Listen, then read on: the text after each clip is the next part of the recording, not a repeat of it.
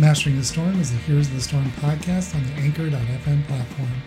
Hey, welcome, welcome, welcome to Mastering the Storm, a Heroes of the Storm podcast. I'm your host, Eldap, and I'm joined by Wenzeltron, per usual. And, to, and, today we have a special guest, our first guest ever. Uh, I don't know how to introduce him other than to say, welcome aboard Negative Pro. it's good to be here, man. So, Negative Pro, he's a content creator for YouTube, big fan of Heroes of the Storm. He likes to make, well, they're parody videos, but they are they are hero you know the hero guides, right? But yeah. they're, there's a bit of comedy thrown in, right? It's it's like I don't like to. It's it's I'm either I'm either taking myself seriously or I'm not, and it's hard to tell which one. That's the idea. All I know is I laugh my ass off. So that's and then you know when, when there's a lot of the standard choose this talent, choose this talent, choose this talent. Yours are kind of like they're entertaining and they're full of memes. And I actually I learned stuff about culture because like I don't I don't you know I'm not a millennial, so I don't know like you're not one of these millennial. yeah, so I, I, have to I have to actually go to like Urban Dictionary and look up some some of the stuff that you actually reference in your videos. really? Hey, at least you go at least you go that far. I give you credit on that part. I figure it's important you want to include it. So it's like, there's a lot of anime res- references and things like that, but you know. Yeah, don't even get me started on my latest one then. oh boy, I mean, I'm surprised you. So the la- the last one, you know, you, you laid off the lolly references. You'd be like one or two. I figured there would be been all over the place, but you only like did one or two. It was like it's like when the joke's obvious, I don't focus on it that much. I will like get on it, but I don't you get what I'm saying? Yeah. You don't want to. I mean, you don't want to make it be predictable, because then it's not exactly. Of course, I had to look at what lollies were when they were now. You know, when Orphea gets announced at BlizzCon, and like the entire Reddit sub you know, subreddit goes, you know, completely bananas with lolly uh, posts. it's like, I'm like, okay, so what, oh, it's this. Oh, okay. Well, it's the guy who thinks he has a girlfriend in the game. All right, all right. And then he wants a pillow to sleep with. I'm like, well, this is a little bit interesting. funny part is that that funny part is um, it's actually legal. That's actually it's actually legal to do marriage around that in Japan. Wait, yeah, really? kind of. Yeah. Yes, that's new. It's kind of creepy. Yeah, that's been a thing for a while. Actually, nobody likes to talk about it. Yeah. I mean, well, I, guess nobody get, I guess nobody gets hurt, and there's less divorce papers. We're getting a little ahead of ourselves. We're getting a little ahead of ourselves, though. We have a lot of news to cover, so I don't want to just you know start off with this. We want to cover mm-hmm. the the real stuff, and then we'll get into you know the, the meat and potatoes. This, this, new cultural revolution of marrying your pillow. you learn something new every day when you come to this podcast, and it's not related to Heroes of Storm. Exactly. So you know, last week, you know, they they made the balance patch change, and then in that they announced uh, Blizzard announced that the uh, Call of the Nexus would be introduced, to which Quick Match would then be converted to be more balanced, where they'd have one tank, one healer type, and then one range DPS, and then the rest could be fill. And then people were like, "Oh, this sounds interesting," and then you know everyone lost their shit basically over the weekend. must, we must have seen like about I don't know one post every hour about someone complaining about quick match times and stuff. Yeah. Um, you kind of have to expect that though when like you begin to go that fine in details. Yeah. So have you guys been playing quick match much since um, the? I haven't played as much. We played a few games and it did feel better ish. I I queued up a few games recently. Like I, I tried, I tried out Mephisto for the first time yesterday, and it did take a while to wait. But on the bright side, I was able to get a few other bit of work done while I was waiting in the queue. So it's like, yeah. for me, it's like I don't mind long queue times, but I can understand why a lot of people are complaining about it. Yeah, I mean, it's a change, it's new, and it's obviously it does take longer than what it typically did. Yeah. Even if you do queue for one of the necessary roles like warrior or healer, you know, it still takes a few minutes to get a queue, even during prime time. Um, but it's balanced to some degree, you know, unless you're in an off. And it does the same thing it did for Hero League, right? Where five minutes it tries to get a, a balanced match. If it if it can, it does what's called expanded search, and then you might get a comp where you have three three healers versus like three tanks or something crazy. Um, you know, so it does, you know, it does have that kind of. Uh, uh, a capability of kind of going beyond and, and giving you bananas, an old quick match style uh, match. Now I know on Thursday they announced like on Twitter that there was a problem with five man groups, and, and Kyle Ferguson and Into the Nexus talked about it.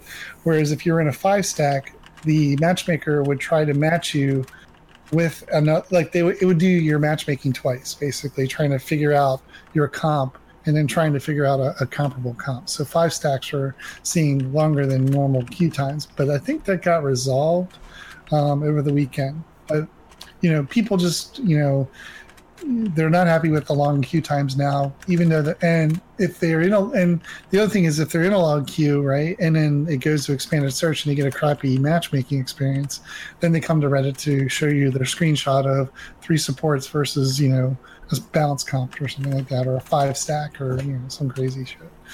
So. So last Yeah. night I was playing a little later last night after we played, and I was you know I've been playing you know I was playing Rehgar, and um so I got into a match where I had two other supports, and like uh the only Oh, is that the the only picture you damage shared yesterday? you know the only damage we had was uh Illidan, and we you know held our own for a while, and then um uh, we had an Azmodan, so we had an Illidan and Azmodan. Um, we held our own for a while, and then they were kind of beating us. But then, you know, we took a team fight, and from there, and then we got an objective, and then from there we won. It was like 20, level 26, you know, so it's like it was a 30 minute match, you know, uh, going back and forth.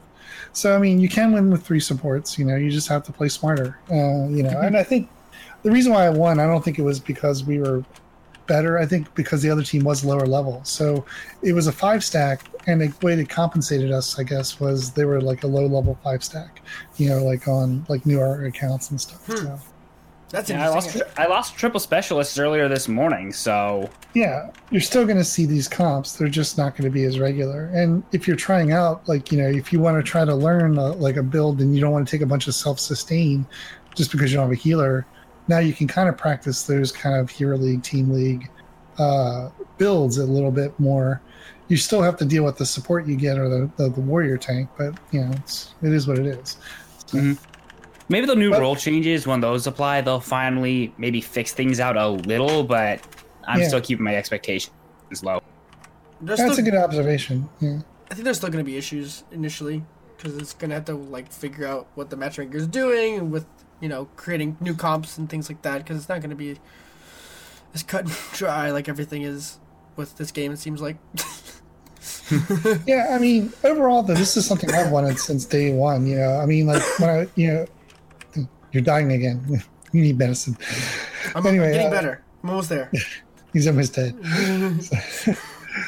so, uh, yeah. So, uh, what was it like a year? Two, I was telling you, like not like this time last year, I started playing a lot of quick match. You know, and I played quick match constantly and you know you get these wacky comps and stuff and so i think like i was on board when you know i was always kind of preaching that we needed to get this more tank you know support 3 dps or you know kind of approach to the game maybe the one thing that's kind of uh maybe if they loosened it a little bit not require the third ranged you know like the ranged attribute maybe they could get um a little bit balanced i mean requiring a range dps i, I mean maybe it's essential but you know, I mean, we've played comps without range DPS, so maybe they could just remove that element there and you know maybe speed up the thing, the matchmaker just a little bit. I don't know, you know.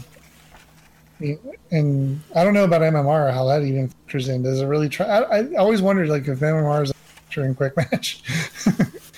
Yeah, your MMR, your MMR is separate from. You, you know, you have two different MMRs. One for quick match, the other one for ranked. Yeah.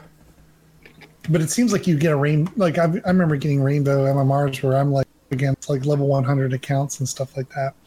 You know, and it's like you know they're not that good or that they don't have that high of MMR, but it's you still match with them. You might be, you might be carrying them. That's that's the the, the aspect of it. So, Mm. But overall, you know, I feel that the experience has been somewhat better. You know, I mean, there's you go on those streaks where you get you know poor support, poor uh, poor warrior, like you know. Um, but overall, it's been. You know, I think it's been an improvement. I've been able to play things like Alarak, you know, and not, you know, and not, and not feel like I'm you know going up against five specialists, you know, or something crazy like that. Mm-hmm. So yeah, so it's a positive change, I think. You know, although you know, I think we're going to see for about another month. You know, like what Negative said, you know, about the uh, the role we work. I think that that's key to it as well because I you know so it's going to say one tank. So does that mean Bruiser counts as tank, or is it you know Bruiser or DPS? You know, and so Sounds like they'll have to add some more rules into the matchmaker then. yeah. It might, it might, it may, it may be possible that the rules are already in there in the code, they're just but it's not. They're not visually showing it yet. Yeah. It's quite possible. That's generally how they operate. it's like, oh, by the way, we turn this thing on. I mean, that's how, the other thing mean, is that's how a lot of this stuff works. It's all just We iterative in the been background. we we might have been in the call of the Nexus. We just didn't see the XP bonuses. so, like- so, but uh, yeah. So that that was the big news last week, other than the balance changes to certain heroes, and um, you know, and then yeah, everyone was waiting with bated breath because we know that the uh, season's ending next week. If they were going to actually release the game changes, uh, the 2019 game changes, and then the patch notes rolled out on Monday, like like clockwork, and we all were treated to the fact that they are going to implement the um, matchmaking changes, uh, and that you know we should uh, be prepared for you know a really rational discussion about you know you know balanced gameplay changes, and we'll save that till later on in this uh, when we get to the hero lab, but you know we just want to give a little tantalizing taste of what to what's to come. You know reddit being what it is you know a fair and balanced group of people who like to discuss things rather rationally. Exactly. but there but um yesterday on december 4th uh, that was the end of uh, roster apocalypse 2019 uh, or 2018 so far um so that means that the, the teams have uh, been formalized and within the next couple of days uh, there will be announcements of which teams and which players uh, will be playing on which teams uh, for 2019 HGC. Um, notable uh, retirees uh, was um, Fan. He announced his retirement yesterday, um, saying he won't he won't be participating in the first half of 2019, so he can pursue his career playing Fortnite, Artifact, or whatever you know game he wants to stream. Oh, really? Yeah, Yeah, like that's the thing with esports players. They will they like to jump around and such. I mean, that kind of makes sense too. If you think, I mean, look at Grubby. He's gone back to full time uh, Warcraft three. yeah, that's one of the more interesting ones to me. But I mean, it doesn't it makes sense at the end of the day just because of the way? Well, to be honest with you, Grubby played his dues. I mean, he just, he played the game for three years straight. You know, producing Right, a that's what I'm video almost every It- day. it's He's very prolific, It's completely it's completely warranted. Mm-hmm. and he never once made a hero guide. he just played the game, and he would show you his builds like on his website. It was like never once was like, "Here's how you play this character." I mean, you know, like Yeah. you know, like he never did an MF Pally time kind of or negative pro video. You know, he might have done like a balance patch review or something, but basically it was just gameplay videos where Yeah, he, you he always did his like talk throughs of the patches mostly. Yeah. That was like his thing. so yeah so um you know that was uh you know so the the the end of the acquisition is on the 4th and then so we're looking by december 6th for blizzard to announce the rosters and then i guess we're expecting some kind of news about is the hgc actually happening in 2019 um, oh yeah. so i mean uh negative i mean do you keep up with the hgc do you watch it i mean are you The problem like, is I work. Dur- the problem is I work on Saturday, so I hardly ever get t- time to watch it. Like, I'll pop like whenever I'm on lunch break, I'll like pop up, pop out my phone and like see like what's what's being played currently, and I'm just like, okay, what did I miss? But other than, So- but other than that, I never get to actually watch a full match. really so you don't like go back and look at vods or anything like that I'll I'll view the VOD sometimes. The problem is that like I'm trying to make sure like our web data is not used up. Oh, okay. You mean on your on your phone? You mean Yeah, and junk like okay? that. Okay, that makes sense. So, um, do you have like a favorite team for HGC? Like, do you follow any specific teams, or are you just a generalist? I used to be a fan of Gale Force, if but Yeah. Before it went, Before it imploded, whatever happened to it, supernova maybe. Yeah. I don't know. Like, so re- yeah, I'm just still trying to find like my next team I want to follow. Like, Dignitas is up on there. I know Yeah. that much. Oh yeah, they are for sure on there. Mm-hmm. so Eric's the resident HC. He's the European HGC fan, yeah, the North because America. because I'm able to watch during because that's when I'm so I'm at work, but I'm I'm by myself when I work, so I, I could just put it on and podcast it basically. So I just have my you know Wi-Fi on and everything, and I just listen to all all things EU because it's during the time that I have nothing else better to do. so I kind of I kind of follow what they do, and it's really weird to see them change as a meta. Like that's been my thing is is they they become the meta followers of like or everyone else follows them really until uh, NA got their identity as the the Zool main tank thing, whatever that was. Yeah. Um, and and I've always enjoyed uh, Team Liquid. They were always my favorite favorite team from the way back in the day. Like Yeah. right after right after first BlizzCon, I think it was that they kind of came in. Yeah, I kind of like teams that actually produce content too. Like team, Mhm. t- you know, team Team Liquid was always uh, producing. Well, they produce their content. Tempo Storm, you know, I mean, Tempo North Storm does America. a lot of their own stuff too. But they haven't Yeah, updated so- their. Yeah. Uh, I don't know if they've updated their tier list lately though. They haven't. They haven't done it in a while. Mm. so I yeah, mean, so the, good. I think uh, I think LDAP knows like my take on tier lists. I'd love to hear it because I don't really Yeah. believe in them that Yeah. much either. No one, no, no one can read my mind. So go, go for it, man. Uh, my opinion: tier lists don't bleeping matter. I think Yeah. they I think they matter per map. If you like, you know, it's it's good to like know which heroes might be good on a specific map. You know, but if you have common sense, you could probably figure that out yourself. You don't need a guide to tell you. yeah, you really don't need a tier list. play Yeah. Falstad on you know Dragonshire. You know, it's like, yeah. I, pers- Yeah. I personally haven't looked at a tier list in a good while, and the fact that like every pro and their mother has their own tier list kind of silly to me. Or they all the pros make their own build and it's basically the same thing. I don't know. It just seems like super redundant, and you're just making all these really convoluted things trying to say. There's only thing. there's only one tier list you have to know about if you even care about tier lists. That's Jay Hal's tier list. Jay Hal, he's prolific with his tier list and his build guides. He's got like a Google Doc that covers every one of them. So Yeah. if you really need it, if you need it, you can go for it. like if that you're looking tank, for the that tank tier- one we talked about Yeah, a couple podcasts ago. That How to Win the Soul insane. Lane, Yeah. Hmm. yeah. How to win the soul lane? Well, you just freeze the lane and don't die. So Well, that's and now you extra don't freeze the lane and don't die. But but but, but I want to go take the other. No, no, you don't do that. Not in HGC.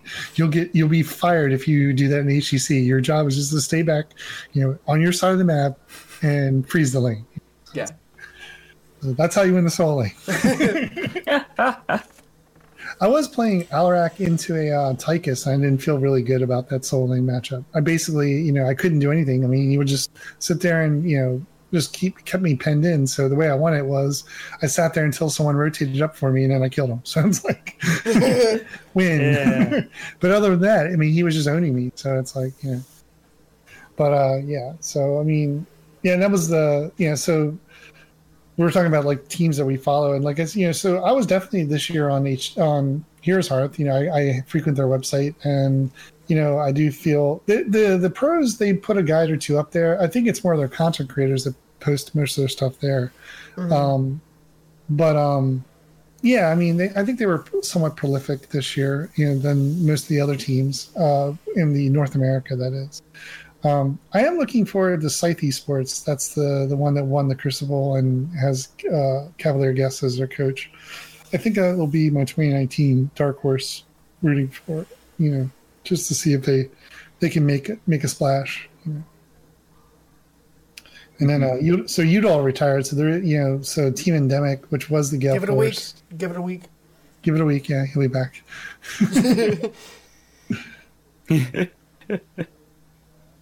so yeah, so that was pretty much the news this week. You know, with regards to uh, you know fan retiring and the roster apocalypse is coming to an end. The hopefully the mega thread will we'll probably leave it up for a few days just for those people who like to you know uh, you know peruse it.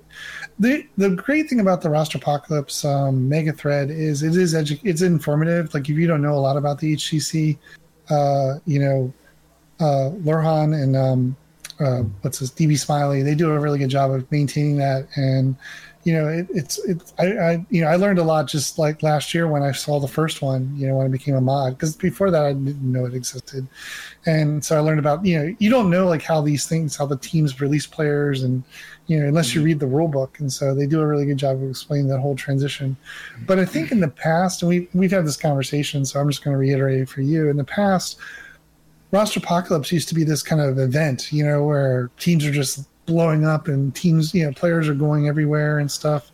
And as of late, it's been rather tame. In fact, because of the Super.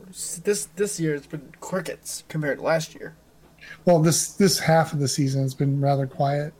Um, with regards to the fact that no one knows what the, the HGC is going to look like in 2019. So I think that's been kind of, you know, I mean, we're going to probably keep the name because it's like the brand for the transition, but uh, it's like the combine, it's the roster apocalypse, you know, i and then, uh, but I think that you know everything's kind of homogenized now to the degree, and what we deal with now though in HGC because the, it's a grueling season is that these players will leave mid-season now, so that that whole how do you get a player in mid-season? That's something we we we saw this year where it caused a lot of confusion and stuff. So hopefully the HGC or Blizzard comes up with a way to handle that, you know, per se. Now, Yeah. with, the, with the format of HGC, do you like the format of the HGC, or did you like it previously, where it was more of the um, invitationals and, you know, the the the, the non-structured format? I That was that was to you. I- oh it, Oh, to oh me? it's Derek or no, to you. Negative.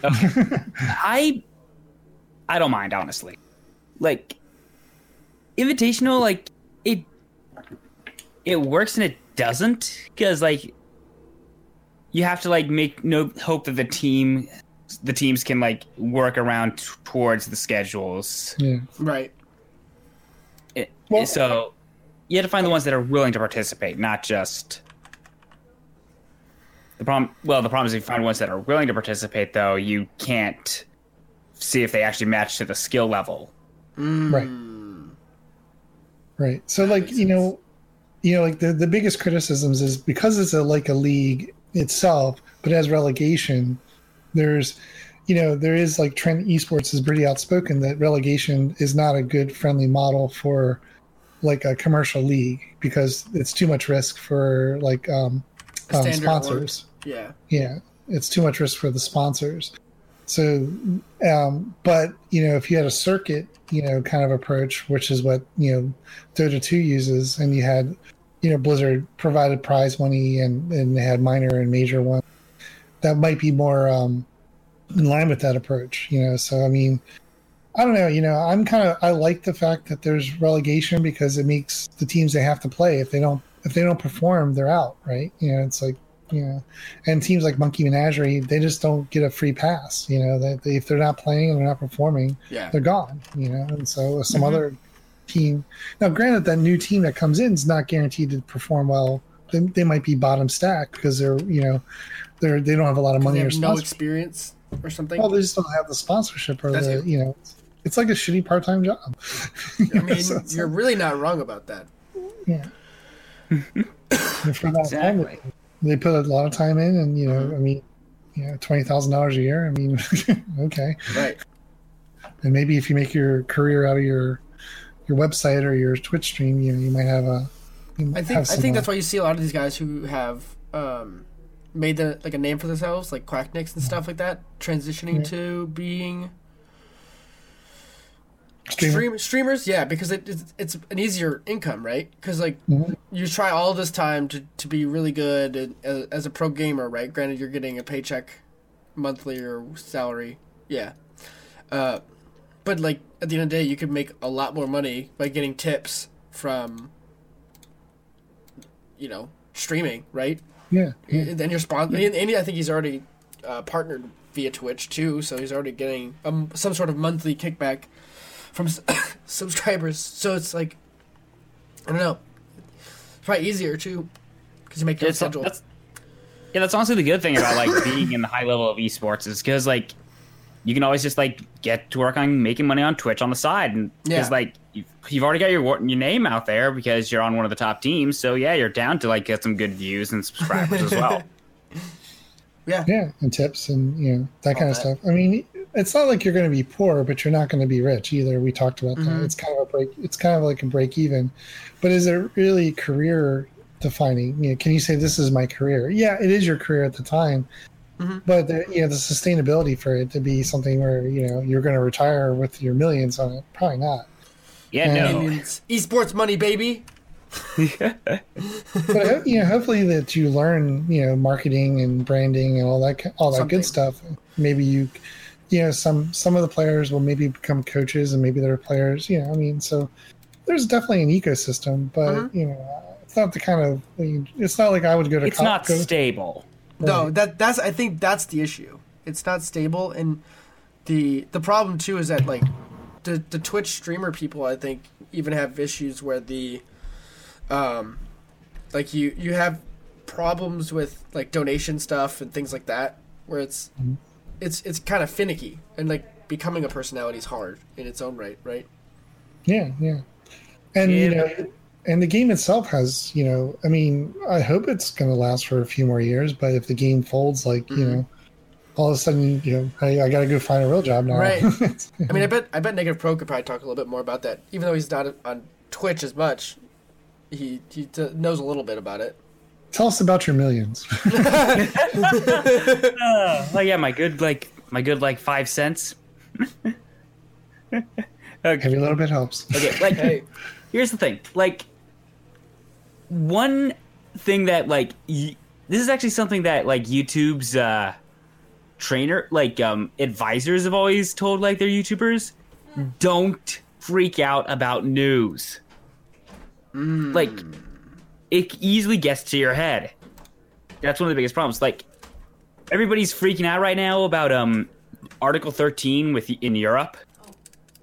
Yeah, were they're going to try to tax or they're going to require people to register or something like that? Is that the or is that what's going on with that? okay let me rephrase it so what Ar- article 13 was is a was proposed by like music artists and or record companies and junk um the idea is that it's basically people who are sick of like videos with copyright Okay.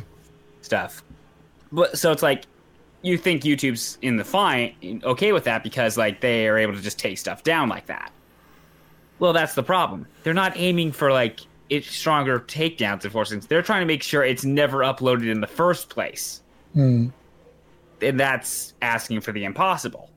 Right. Like people have already like a lot of people have already stated like um if this passes, YouTube will no longer be allowed to provide services in Europe. Hey, mom, when you're done with it, can you That's close one that door? thing. Hmm.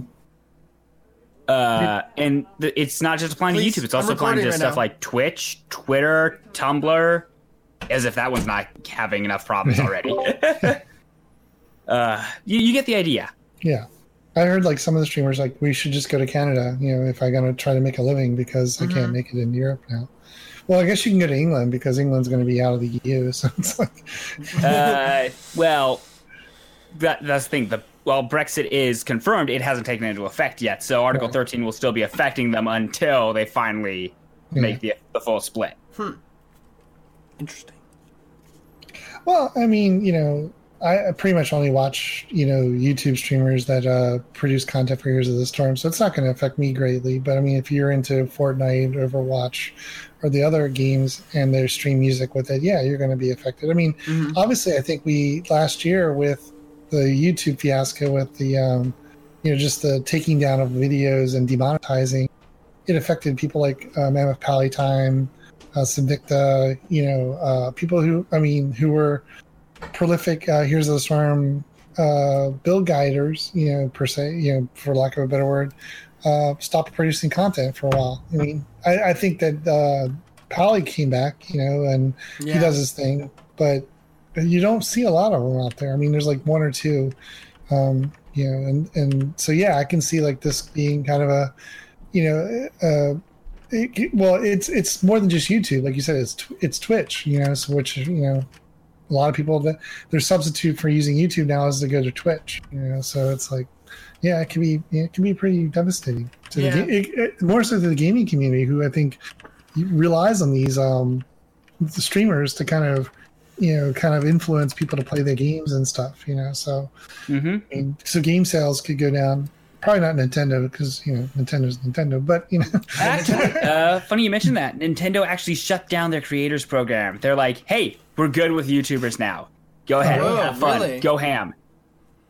They actually did that. oh wow. That's interesting. Because I thought they were like being like all kind of you know really strict about it. They didn't want you. They were to- initially. They they wanted. I know they wanted to cut. You might know more uh, negative pro about this than I do. Yeah, they wanted to cut. Like, They so wanted for- to cut. They, It was like they- a flat they would- percentage. I forget. It was crazy though. I know that much. Yeah, and it, it wasn't really like it wasn't like it wasn't really the cut that was the problem. The problem was the process. So Oh, okay. you had to up you had to upload the video 1st Mm-hmm. Then they claim it. Then you have to go onto their site, send them the foot, se- send them the video details, and then you have to wait. And then you have to sit back and wait for like a week or so. Whoa, Yeah, that's a lot of loopholes or a lot of hoops to jump through just to get money taken away. yeah. oh no no no J- no! Just to get to get your money back. oh, to get it back, even worse. Because remember, YouTube will cl- remember Nintendo would claim the whole video, so they would still get the revenue. Then you get the check in the mail. Jesus, that sounds like stealing. It it it, it kind of is in a sense. Because like you're putting all the work as a creator to make this thing, and you happen to be using. You know, that's like saying you made a video with an iPhone, and Apple gets to keep the revenue from that video because you use their tech. Exactly. It, at least mm-hmm. that Like- makes sense to me. Like, I'm just gonna say this right now. Politics suck. You're not yeah, wrong. bureaucracy sucks too. You know, and lawyers suck. You know, because that's the mm-hmm. ones that make all the rules. So it's. Yeah. Yeah.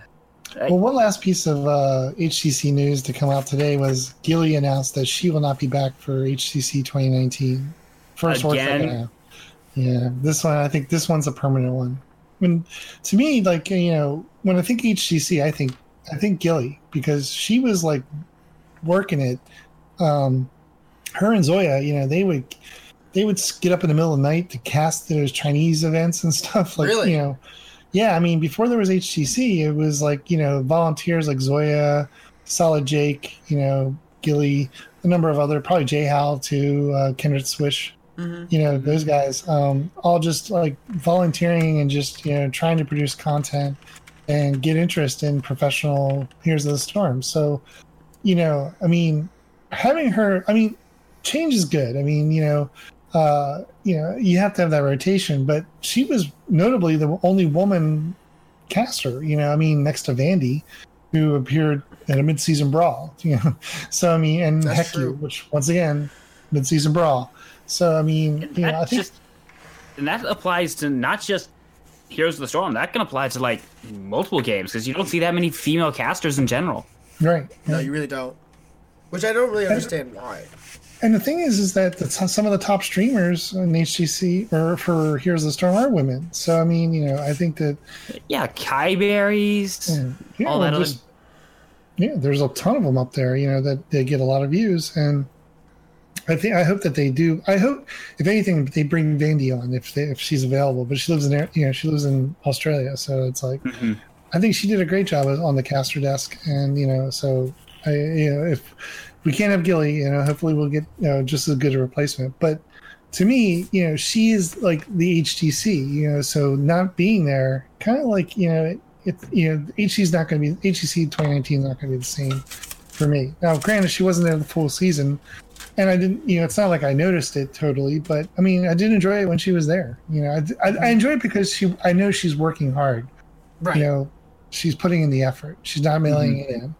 And same with J Hal, he puts it in too. You know, he, he's constantly streaming now. You know, so you know, I res- I respect the casters who actually play the game and uh, you know and take the time to understand it to a, a deeper level than you Yeah. know.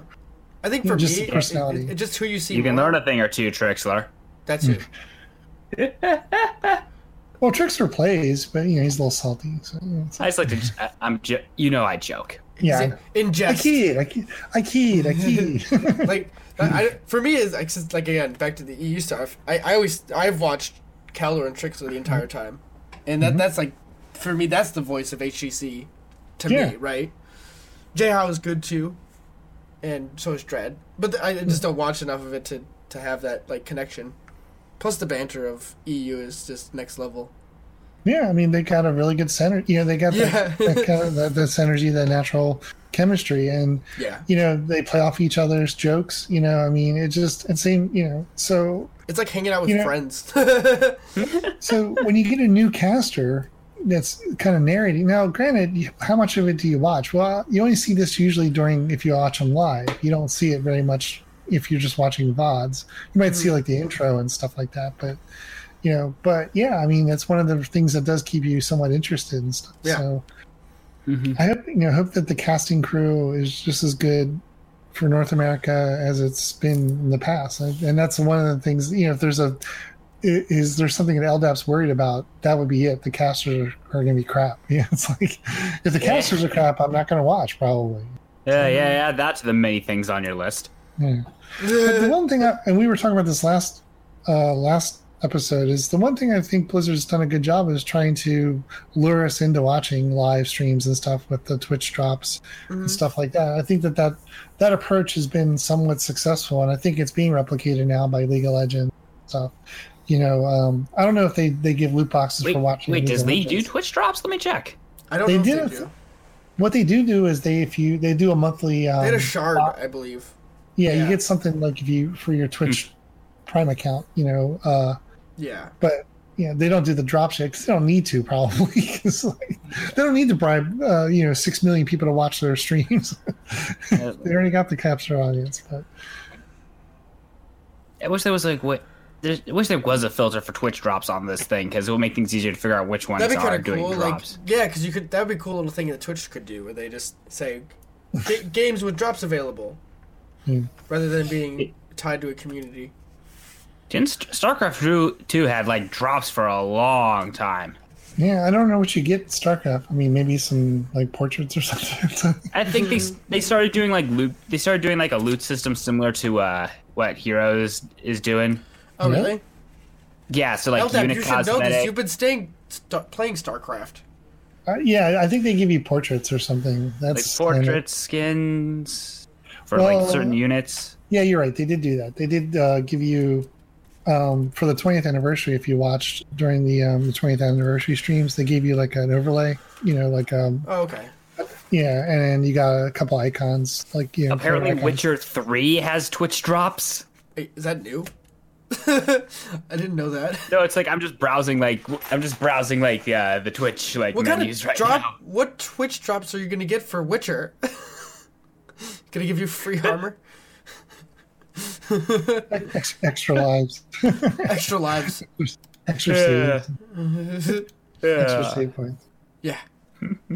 So I mean, I don't, you know, so yeah, so with uh, Gilly announcing uh, she won't be back, um, you know, it does leave a, I think, a sizable hole in the casting crew. I mean, yeah, Jay Hal, Dread, they're there, but um, you know, who else? You know, I mean, Yeah. we don't, and we have no confirmations. I, I think probably this weekend we'll probably get a picture of what the HGC is going to look like. I Probably think Friday. of- I feel like Friday yeah. makes sense as a post. For Uh, what- maybe I should update my resume. maybe you should. Maybe you, could uh, one of never know. content. I mean, I'm What is surprised. it? Um, yeah. Good. No, you're good. No. Uh, s- one of the things I did notice is that uh, StarCraft did announce that they're going to be in Poland uh, uh, in 2019. So what's it? I forget the Polish city. Uh, Kat, Kat, begins with a K. Krakow. Um, Krakow or whatever. But where they had the um, mid-season brawl last year, they're going back there in, in, in March. I think it is March or April. cool.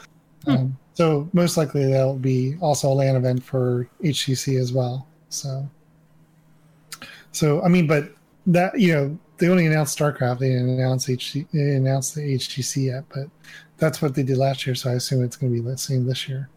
hmm That's the only thing. If like you asked me, like if they did do a circuit, you know, I would. I mean, right now everything's done over you know uh, the internet. You know, for, until you have the LAN events.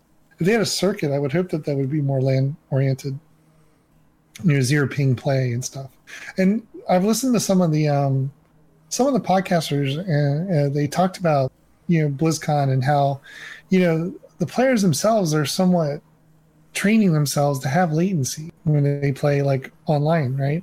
So when they get into BlizzCon, it's a little bit different because they have a zero, you know, a zero ping, so all their abilities go off as soon as they cast. Yeah, so it's like they have to, yeah, so they have to like readapt themselves, and that can Yeah. be quite frustrating.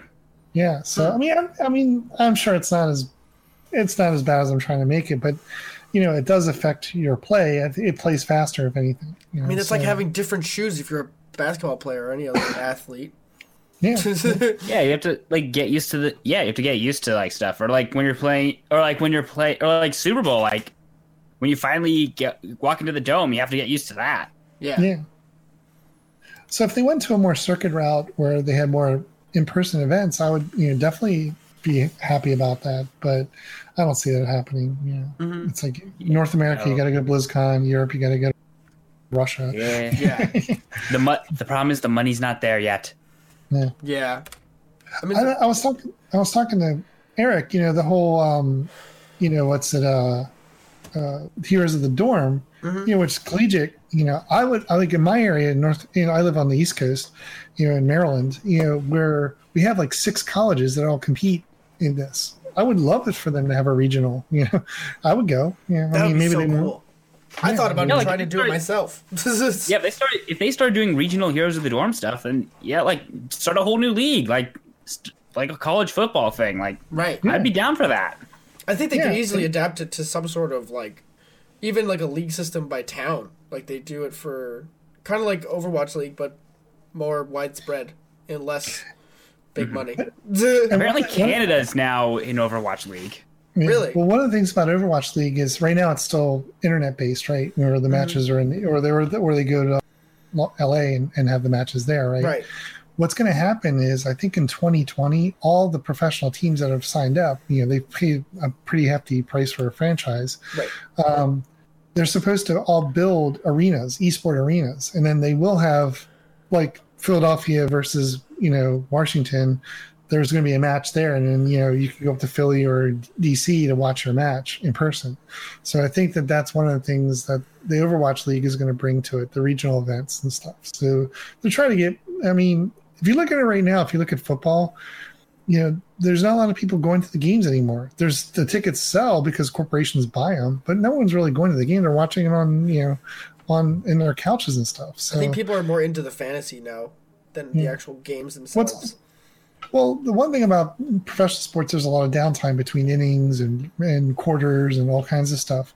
Mhm. Esports, you know, I've, I've been to a few Red Bull like StarCraft events. The downtime is not that noticeable, you know, it, but the it is a long day though. I mean, you know, I started like, I remember the one I went up to New York, which was the uh, Battlegrounds.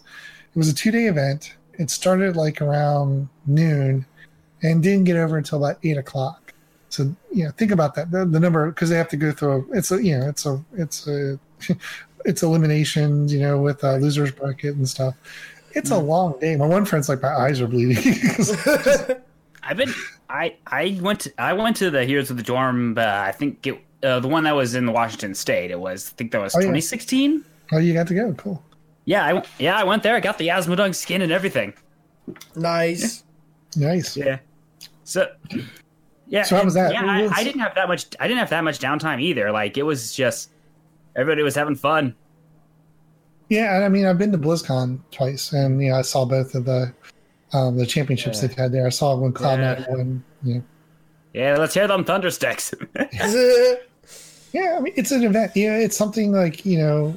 I, I remember when I went to my first one, I was like, "Why am I doing this?" You know, I drug drug a friend with me, so it's like, it was. But I think it was much more major f- to make sure like everything was going well because that was like the first time like uh, Heroes was on ESPN Hmm? when they did uh, 2016 Dorm. yeah, Oh, you're right. I thought there was a. I mean, I think it was pretty one sided. The matches weren't like you know the first se- season's matches weren't. It was pretty much one sided, right? Like there was a lot of 3-0, 4-0s. Um, wasn't a lot of like, back and forth, if I recall. I mean, Yeah. better team just won. so I was like, okay, well, All the more reason why I think they need to start doing more regional stuff. Just even it out. Get like the entire audience working on it. Like yeah, the problem though is that well, well, what it just comes down to the fact that it's not a popular enough game.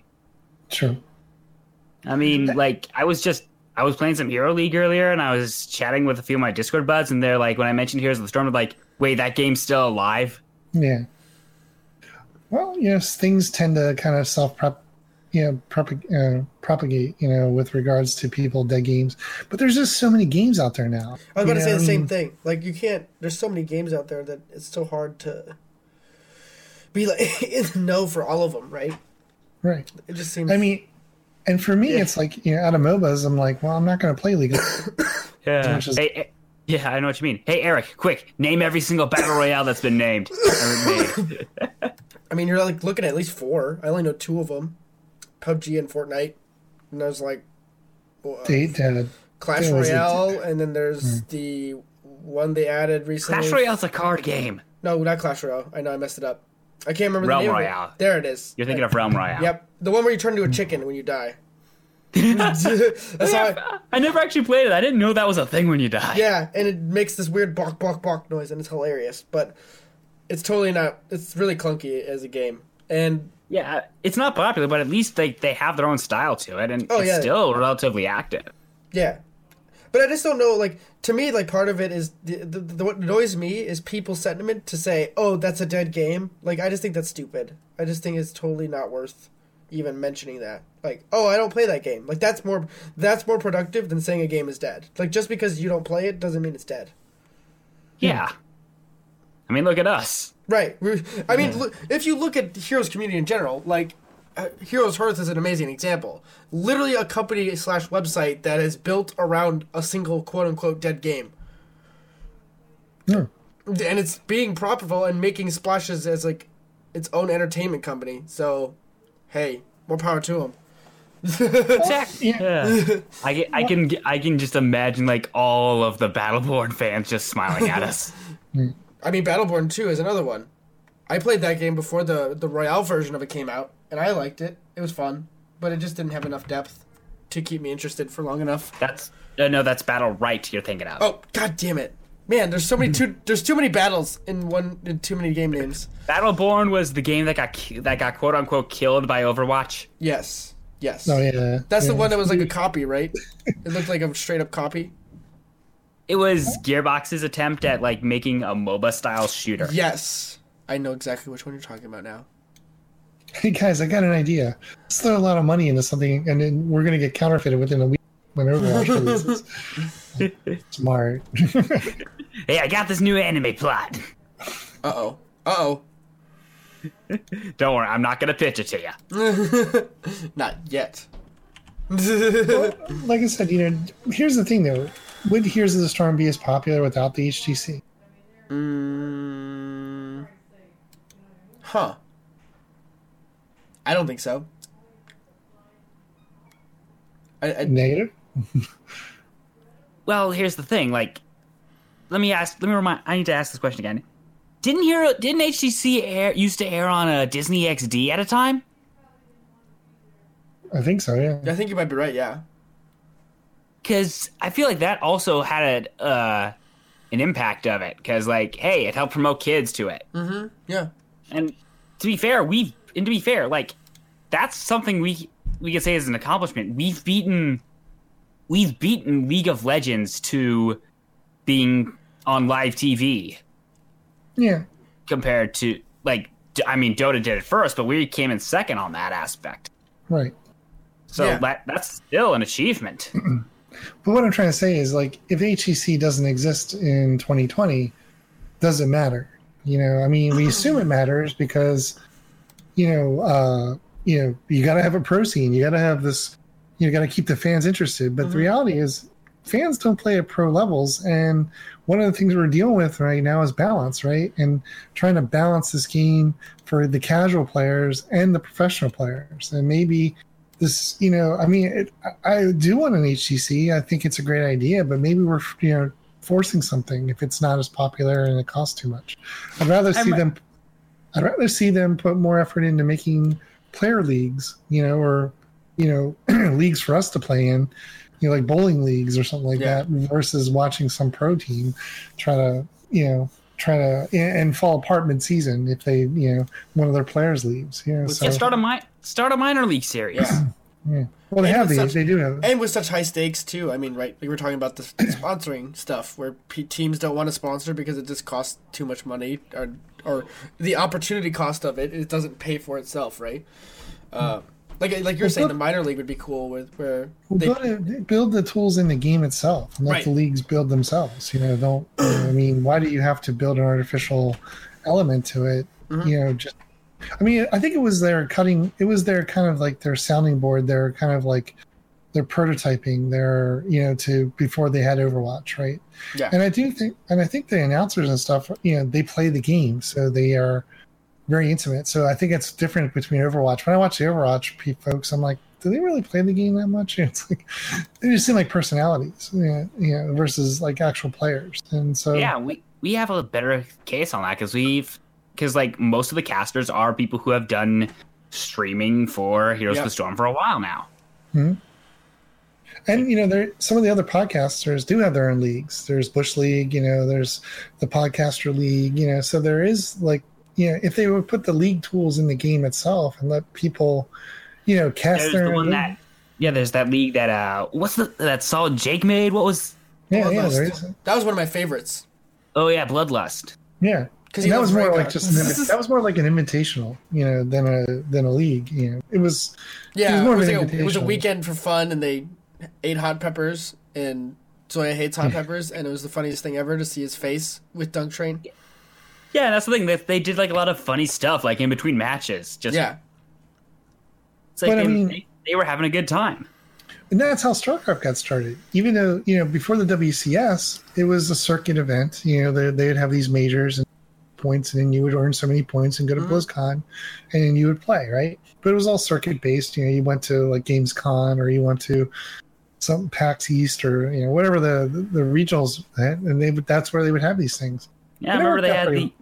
I remember they had like the uh, semifinals for uh, one for one of the HGCs at PAX West, and I got to go see that. That was fun. Yeah. So you know, I mean, they don't need this. I mean, like, if the league is not working, if the league approaches, if they're spending too much money and it's just not getting the views on Twitch, maybe just put the tools, build the tools, and let the let let us figure it out. You know, per Yeah. se. And then what cream rises to the top? That's the stuff that you kind of sift off and you promote and and and you know let the other stuff lay there. Yeah, let the community let the community who is willing to get who is willing to help support the game do the work. Yeah. yeah. I feel like if you gave opportunity to people like Solid Jake and stuff like that, who's already set up his own tournaments, and mm-hmm. said, "Hey, we're gonna make amateur leagues. You guys do all the legwork, but the tools are in game for it to like already have spectator mode and stuff like that." He would easily jump on top of that easily. Oh yeah, The thing is, if they're then, going to pivot, if they're going to pivot, right, they got to pivot gracefully. They can't just let it. They can't just let it blow up and, and walk away. They got to find. Well, you know what? We really feel the fans need to kind of do this more than us. Well, maybe we were not doing it right, so we're going to mm-hmm. give you the tools. They got to kind of do the Tom Sawyer kind of like. I'm okay with that. I mean, if, Yeah, if they but- said it like, "Hey, we tried it, and if we were not able to manage it well enough, let's let the community figure it out," and I would totally be okay with that. or just to say we feel that the community is. This is a community sponsor. This is we want the community to kind of be the the you know, and that'll be good. You know, so. Um. So yeah. So I think that was you know pretty interesting discussion that we, we like. I told you negative. We we're, we're going to change it. So You were warned. all, all this from Gilly, but uh, I think we've we've we've we've worked through the news so much, so now we'd like to get into the what we call the Hero Lab. And reason why we brought Negative Pro on the show is Negative likes to create content guides, but with a bit of pizzazz. And so, more like recent, God, yeah. My recent one, Orphea, was is a good example of that. Hmm. it's informative. It's a guide on how to play Orphea, but it's also entertaining and you know a bit of a rant. Yeah, it's like I complain like what's busted about her, what's what does not work with her. Like Basically, you you pull all the energy from Reddit and then you focus it into a video. I haven't touched. Funny part is I didn't even look at the Reddit that time for what I did. that one. That's amazing. That was that one was all my own energy. Yeah. so, so No, but you you felt the force. Orphea was not worthy of a spirit bomb. bringing the anime references into into the podcast. So how how much have you played Orphea before you actually decided to create a video? I follow like the ranked I follow like uh, the rank requirements rules, so it's like I don't. So it's like I don't start like writing the scripts or anything like that until like I get the hero to at least level five or maybe 6 Mhm. So I follow that requirement. It- It's because it's a requirement that I've always felt like is good because then you finally like get the time to actually learn the hero compared to like doing like what most people would do in say League, where they would you would like, hey, sweet, I got the new hero that I've never played before. I'm going to play it and get a free win. No, it doesn't happen.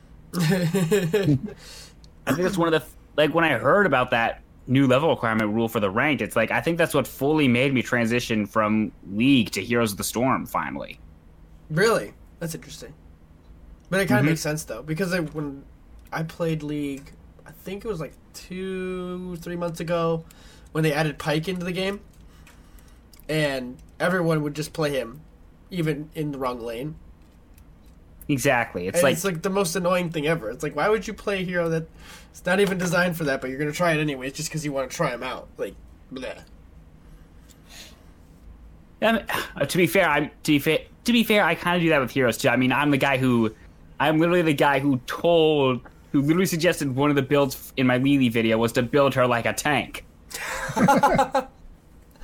Well, I, I mean, I, I think to some degree, like we were talking about before, like the the whole, what is it called? Tier list doesn't matter or it's stupid, and we kind of started doing that too. Like right now, the bans, at least in Team League in our range, is everyone bans Azmodan, Mephisto, and then it's kind of like maybe Orphea, not really, and then some other good ban probably geared toward the map. Just to be clear, we don't ban Mephisto, we ban Mal'Ganis. Sorry, did I say Mephisto? yes, you did. Uh, God dang it! they're both they're both demons. We can't tell which. too many too many M's and too many letters that seem the same. Uh, I don't know why. But anyways, like so we just stopped doing that altogether and started banning like just solid you know, mid tier picks, like Johanna's, Varians, things like that that are not like they're good, but they're not like first ban worthy kind of like they're not things you'd automatically pick, but they're like in our range that it's kind of like, oh, these are likely to get picked, so might as well ban one of those to like throw people off.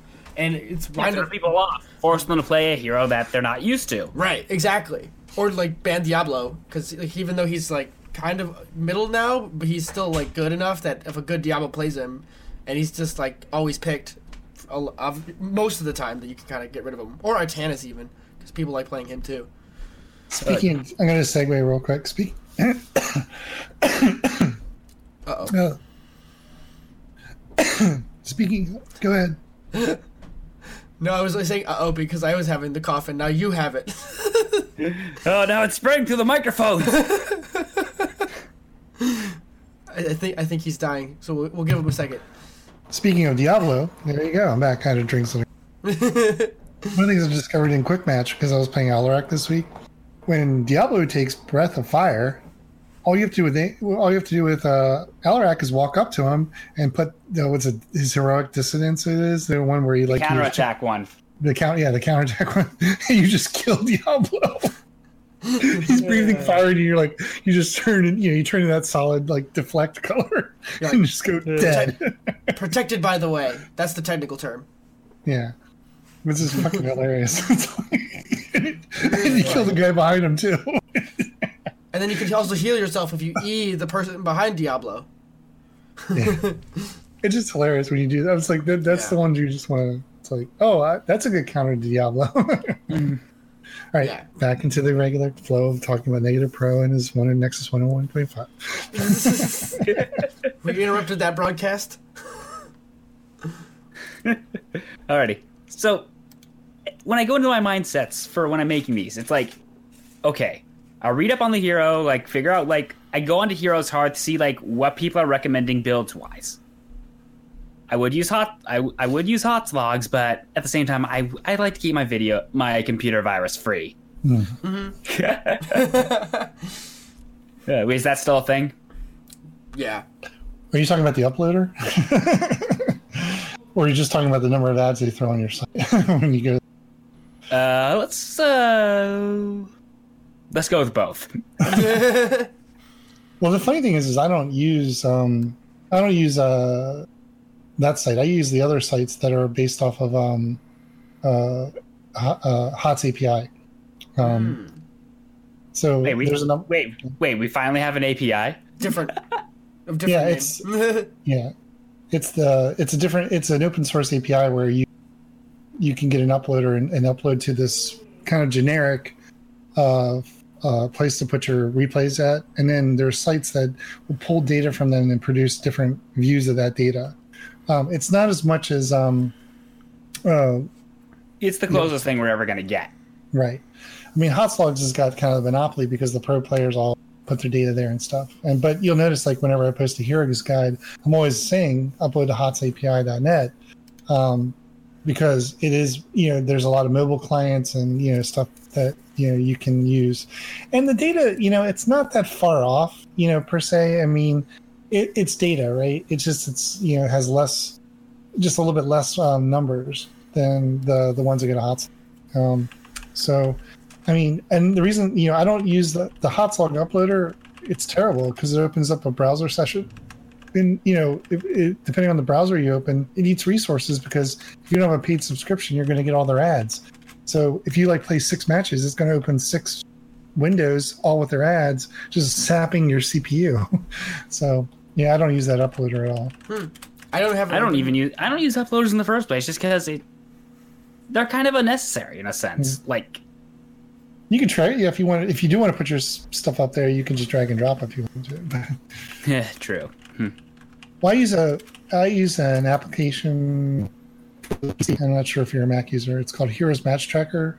It's a it's on GitHub. You can download it, and basically, it's like a, you basically let you visualize your replays locally, so you don't have to upload them, but you can upload them to hotsapi.net, which will then transfer it over to Hotslogs. So, so like when Eric's like, you know, when we play a match, I can tell who's if we played against that team previously by just you know pulling up my um, uploader and just looking at Yeah. the Oh, that's a hacker. Basically, is what he's telling you.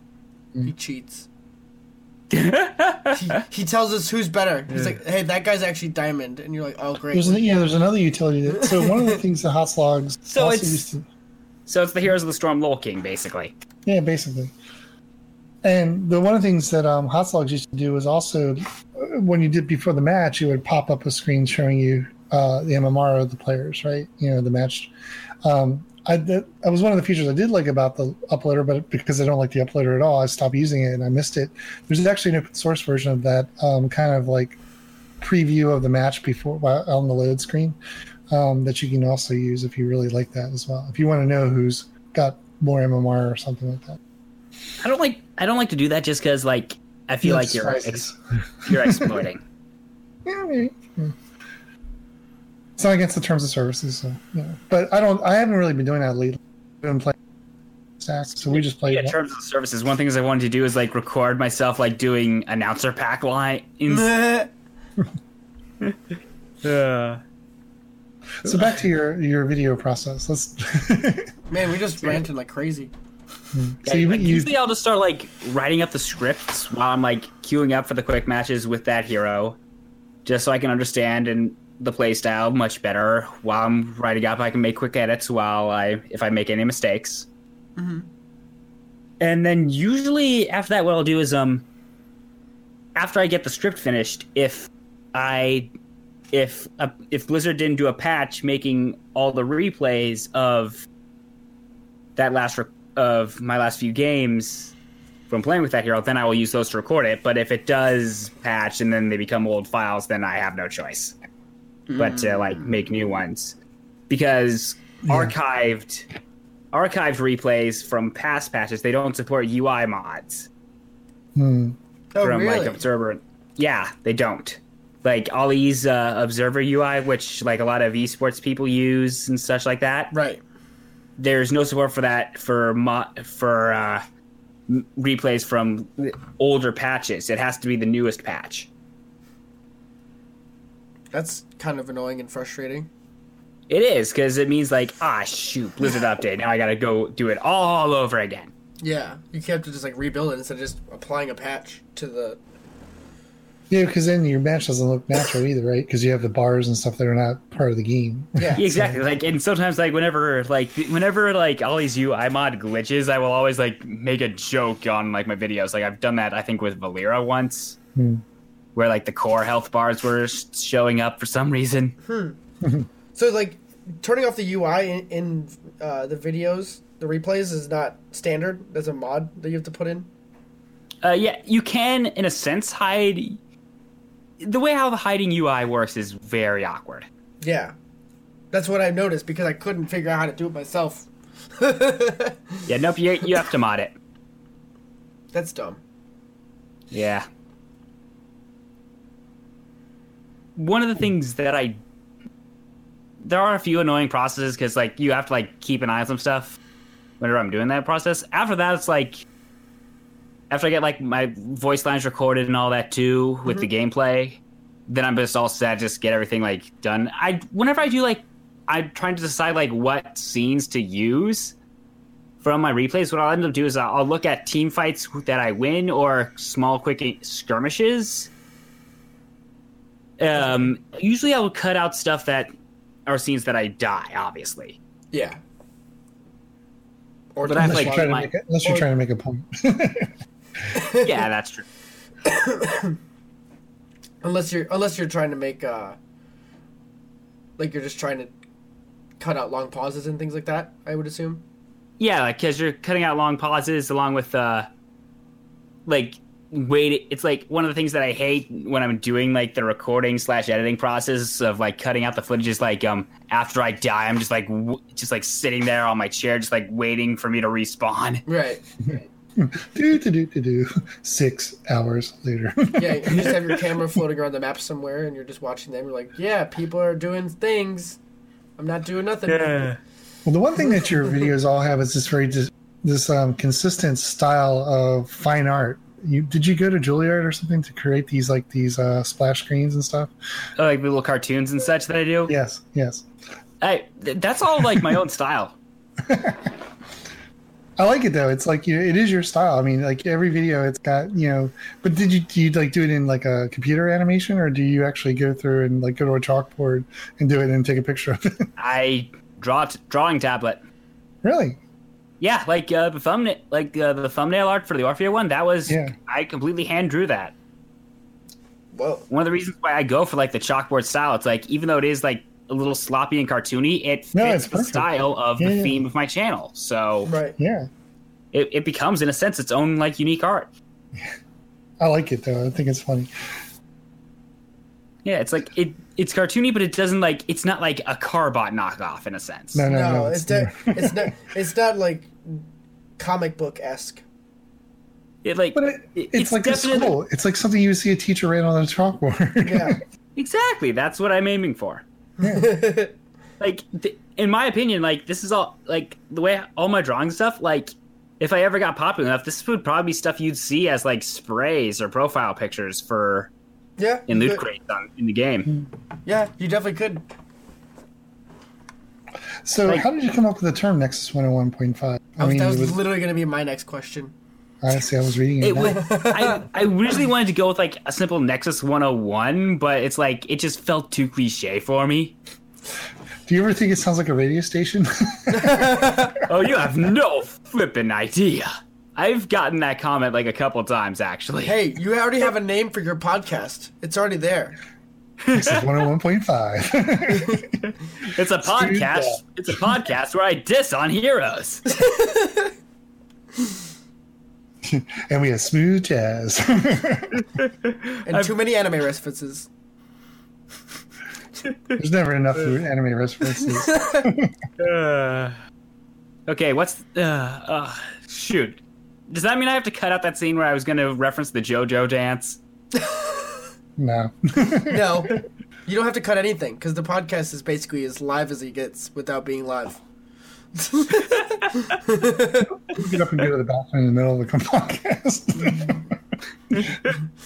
we have high production standards here. Yeah, I call it I think. conversation. Yeah. And we also like I think one of the outputs of this is like we inspire each other to play more and you know, I think that's one of the aspects of it. You know, that's why we do it. We just like Here's the Storm, and we like. I mean, like I've always been a fan of the other podcasters, and I'm thinking, well, you know, what do I what what uniqueness do I bring? And I'm like, well, I'm a moderator for Reddit, so I get to see every all the shit posts out there and figure out which ones are good and which ones are bad. Yeah, just Yeah. and just joke on everyone's controversy. Yeah, pretty Yeah. much. I think that's one. I think that's probably what the niche here is that you like you blab about the news reports junk and like all the controversial things that the community's ranting about. Mm-hmm. And one of the reasons why I like what you do is because every, like I said, everyone makes these serious YouTube videos where they're kind of ranting hero, but you know, it's kind of like just it's a recipe. it's like they're reading off a recipe. You go the extra mile and kind of make it entertaining, and you know, have those weird references and sound bites, and you know, it's rather fun. You know what I mean? And I, and it's obvious you put a lot of work into it. You know, it's you know, I mean, Yeah. even for something that's supposed to be you know uh, like a joke it's it's pretty serious stuff you know i mean with Mhm. regards to you know production and you know i don't see a lot of i mean there's like one other youtube youtuber that does something similar for here's the storm where he takes there's anime clips and puts them together um I think you Hawkray? and I were talking yeah Hawk, Yeah. he, we actually are connected with each other. Like he commented on my late on the Orphea video recently. Oh, really? That's awesome. Hmm. He's hilarious. Yeah. His Nazeebo video is one of my favorites. Yeah. His favorite video of mine is uh, the Probius one. Yeah, I definitely gotta fun. watch that one. Oh, you're in for a treat. beep bop boof beep bop boof You're dead. Yeah. Have you ever thought of making like your your sound bites into like a, a song? Make it a Like, you mean like one of those stupid like you mean like one of those stupid like uh, mix match and then just make a music out of it. Yeah, exactly. I've considered it. I'm more better at doing parody though. Right, Like yeah. um You can always hire Like, someone uh, else to do it. like one thing I remember doing is uh like I remember like uh, when I did uh, my Kel'Thuzad video. Mm-hmm. I Oh, remember yeah. like I like did like my own improv like parody right doing of a Fresh Prince Fresh Prince of Bel Air. yeah. Now this is a story all about how your world got flipped turned upside down, and I'd like to take a moment just sit right there while I DEQ and send your ashes into the air. hey, that's pretty good. Funny You know, part is, I actually started like thinking of ways to do a full song of that after I uploaded Hey, that video. More power to you. That's awesome. Like one We of our once in a things we do is always make up names for heroes.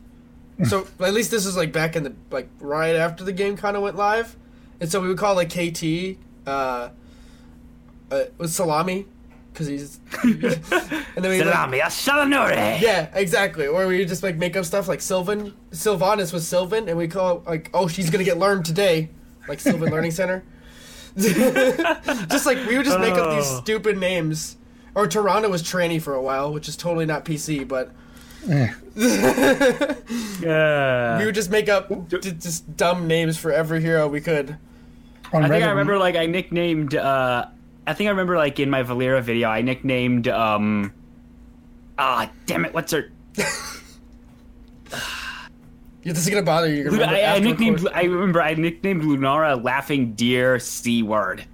Oh, oh man, yeah i remember your Lunara video I, I have I have nightmares of the uh, Carbot video of the laughing, just the, the, the face that's rotating around. Ah, ah. That's my pri- uh, that's my primary spray on my main right now. I mean, that's totally one of the trolley ones, right? Like you gotta you gotta do it like that. Mm-hmm. Like like the, like Mur- my Muradin skin right now is Candy King Muradin riding Wonder William. Wonder William. Yeah, So what I need you to do, negative, if you really want to do this song thing, is we every once in a while on Reddit we'll get a, a dear John letter. Dear dear Reddit community, I'm decided to quit the video game. Right? Here's my lists of indulgences. And so what, what was it like this week? I decided to uh I took the Mary Poppins so long or no not Mary Poppins, um the sound of music. So long, farewell, Auf Wiedersehen, goodbye. cut through all the hero voice lines to try and make a farewell song, yeah, I mean that's what we need is like one of those ones and just put it in there. and it ends it ends So with long. Uther with well met. Well met. and now the in every and now all the heroes of the storm singing the nations of the world. That'd so the goodbye the, the goodbye song. You know, basically that's what we need. The Yeah. goodbye song. Have an auto moderator. When they say that, you know, you say, okay, well, here's the auto monitor. And then and, they say you're leaving the video game. Well, we have a video for you. remember the stupid uh like I remember like um before Kel'Thuzad came out, you had like uh that one guy like whenever uh, during the Wednesday rant posts, he would always post in all caps, "Where's the Arch Lich of Naxxramas?" oh my god. Yada yada yada. Oh my god. You don't remember that? I don't. yeah, yeah. I All don't the time. recognize- But but uh, Eldab probably The knows. fact they they reference him in, in his spotlight, which I think is hilarious. Did they really? yeah. Yes, That's they awesome. did. Kel'Thuzad, Arch Lich of Naxxramas, yada Oh, yada. yeah, I know exactly. Hearthstone, Hearthstone expert. Yep. as well. They got that on there, and it even became a pet, one of his poke lines. That's It's like- If that's not, if like, if you ever ask that, if you ever say that, like, Blizzard never listens to their community, I will pull up that spotlight and everything. Dude, just General Yorick. There you go. Jenny That's, uh, was huge. We had like a ten minute discussion about how That was a day one by for me. I did too. But Yeah, New York is I'll also one of my favorites. yeah. Bar of soap, instant mount Yeah. for most things. yeah, just like right into it while I collide into like your salty Abathur's mouth. Um, so I wanted to ask a quick question: Is what is your favorite hero in the game? Because me and Eldab have definitely beat this to death on our own. so I'm curious what you'd have to say about it. Uh, it was the first neck. Um, my favorite hero was actually the first one I did a 101.5 on, which is Thrall. Oh Yeah. my god! He, actually, it was funny because like I remember him like he when I first like we became friends on Battle.net, I saw like he was like a level thirty five thrall. I'm like, wow, that's a pretty high level. Now I'm like level seventy eight. it's really funny because you, I think our first episode of this podcast we like talked about Thrall for like 30 minutes. Because it was about winning the solo lane at the time. yeah. Yeah, Thrall was the Thrall was the master at that. For a while. And you, you did a rework video too when he got his little bit of. That was, if I remember correctly. No, that was Zagara you're thinking of. Oh, okay. I did this Thrall one. I did a couple. So how do you This so how do you how do you deal with adversity, which is the reworks? Okay, well, first things first, it's you like cry in your it- pillows for like an hour after the rework Yeah, comes it's out like because you right now I have to do, all- you have to do it all over again. yeah, it's like I am waiting. Like I've had like some people asking, so when you reworking Nazeebo? Because like the Nazeebo video was my most popular of the series. Oh yeah. Yeah. The fact that he he became like sp- I kid you not, Spider Ma- Spider Naz became like a mascot of my channel in a sense. That's amazing. I love that name, by the way. I'm just picturing a Spider-Man costume for Nazeebo now. That's that's what I went with. that is actually what I went with. That is literally on his thumbnail. It's literally just a 60s Spider-Man picture with Nazeebo's face on it. So do you like? Could you? Are your videos like? Are they in a way that if you wanted to go back and the the, um, the updated information, could you do that easily, or is it really just not possible? It's it's it's like whenever a hero reworks, the playstyle also slightly changes, so it gets to the point where it's like I have to start a new one all over. Okay, but you couldn't. Re- you can't recycle the jokes. I could. I can recycle jokes. Like I've made I've made references like like I've mentioned like no, I am not recycling this joke. I am not recycling this joke. I ended up recycling like half of the half of the Zagara jokes in the video still. Hmm.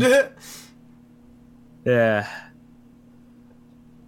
so, like you were saying, I think you were alluding to that you do draw like people viewing your videos. You do get the people that know it's parody, but then you get the the tryhards that are like they don't get it. is that is that is that a fair statement? Well, it's more like the people who like correct whenever I say something. Okay. oh god. Like- the armchair quarterbacks. Basically, it's like no, no, no, no. This is why you pick this town. This is why this talent's good. Uh, no, no, no. You you're saying it wrong. It actually does this. Oh my god. And it's like I like that, but at the same time, I hate it. Right. It's like I like it because like it gives me like info on something that I didn't know. So it's like I can't really be mad at that because I completely overlooked it.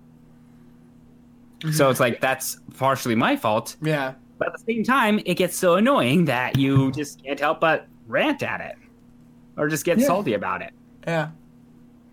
Yeah, But in a I- I sense, mean- it's, mean, in a sense, it's still a learning experience. Right, but for you, you're just trying to give people an idea. Like if they had no clue, first of all, you know, you're trying to just say the, the hero is pretty much overpowered. That's usually the the premise of your your videos. The hero is overpowered because of the synergies between these this approach, right? Yeah, you're right. There might be a more optimal path, but generally speaking, you're kind of just pointing out the absurdities, right? You know, I mean, that's generally Yeah. you know, and how broken it is or how broken it can be, you know, that kind of stuff. Like, That's Yeah, generally Or like, for example, Orphea's level seven jump talent. The stacking one or the reception? Yes.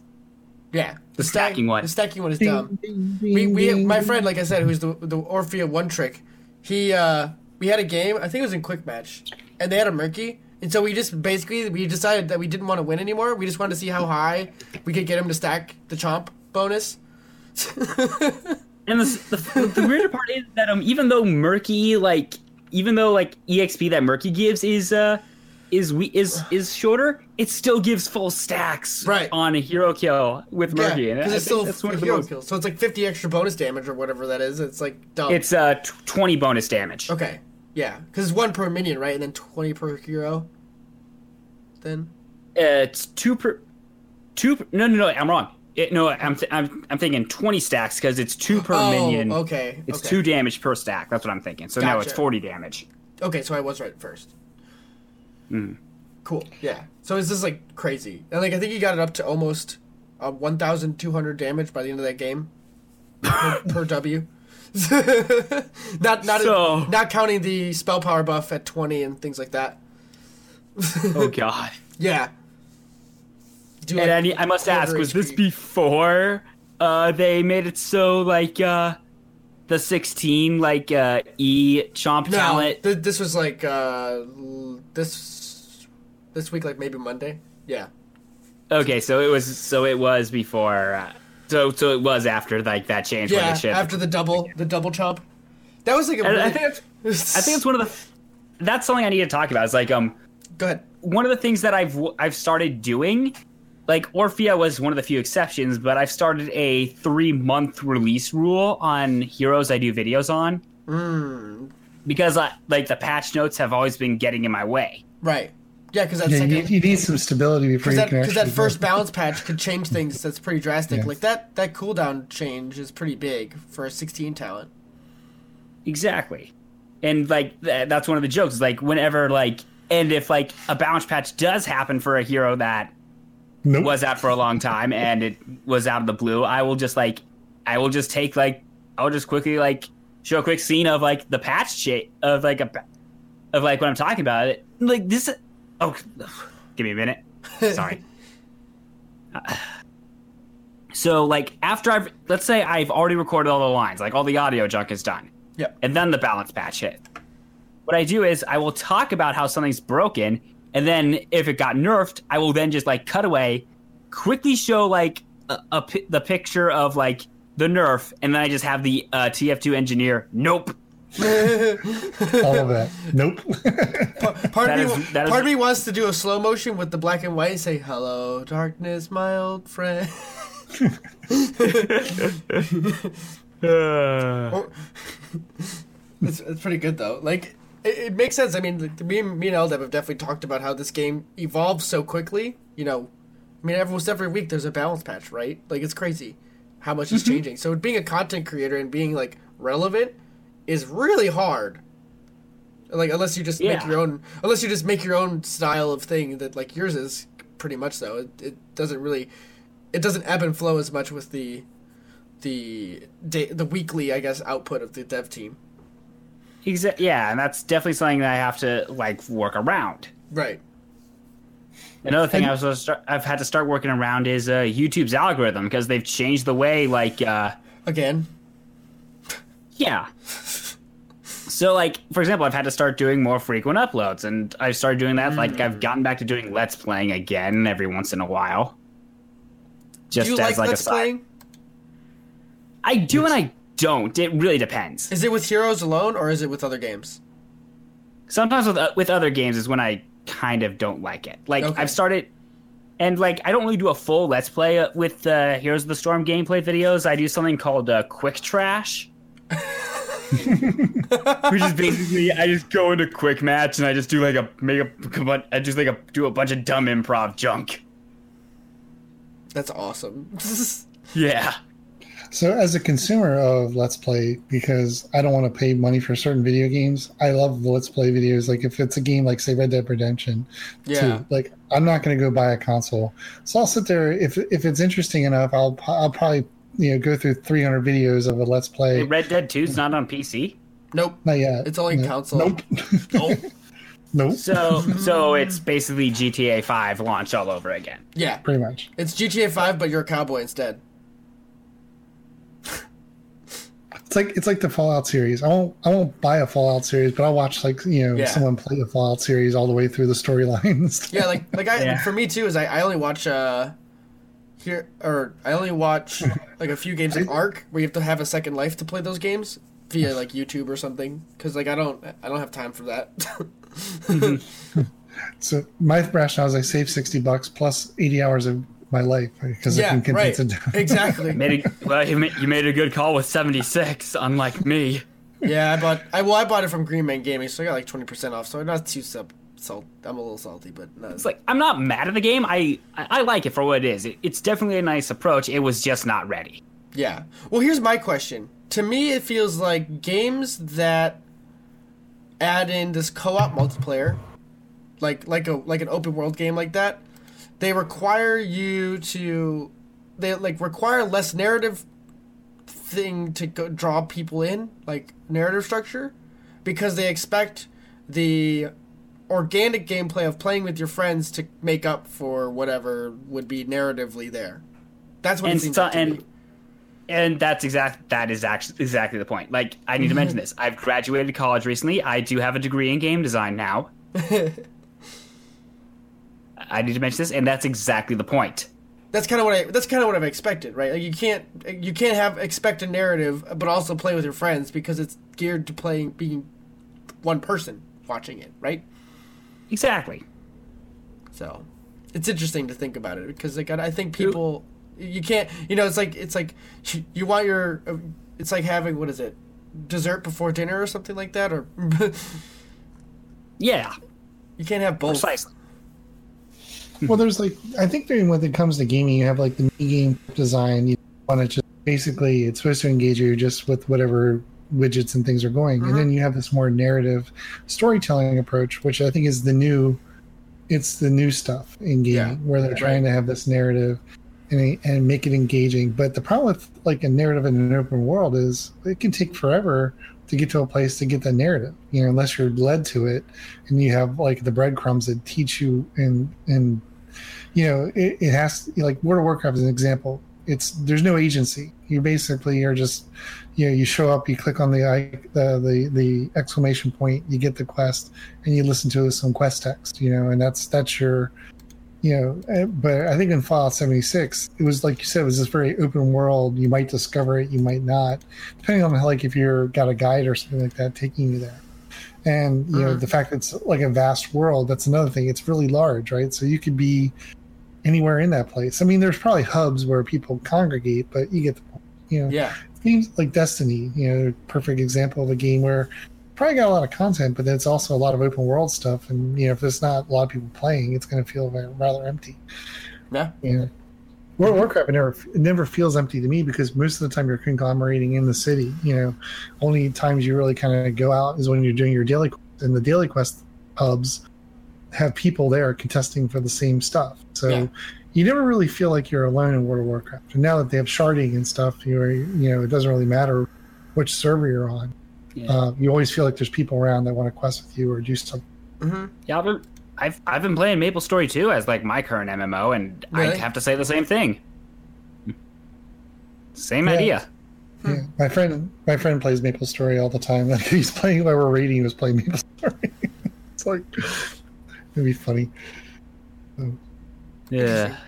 So, like when it came to Nexus 101.5, was there uh, was there precursors to Nexus 101.5? Was there like you know where you where you did something similar but maybe with a different game, or was there a precursor? No. So this is like I'm going to do it, and this is what I'm working on. So. Yeah, no, and you can tell like that's the case. Like you can tell like the way how my style goes, it like it slowly revolves over the time. Like Yeah, it's iterative. like I think Orpheus is another good example. Like uh, this was the first time where I didn't like straight up read out the build. Like in my past one, like in my past videos, I was like, okay, start with this talent, then this talent, then this talent, then this talent.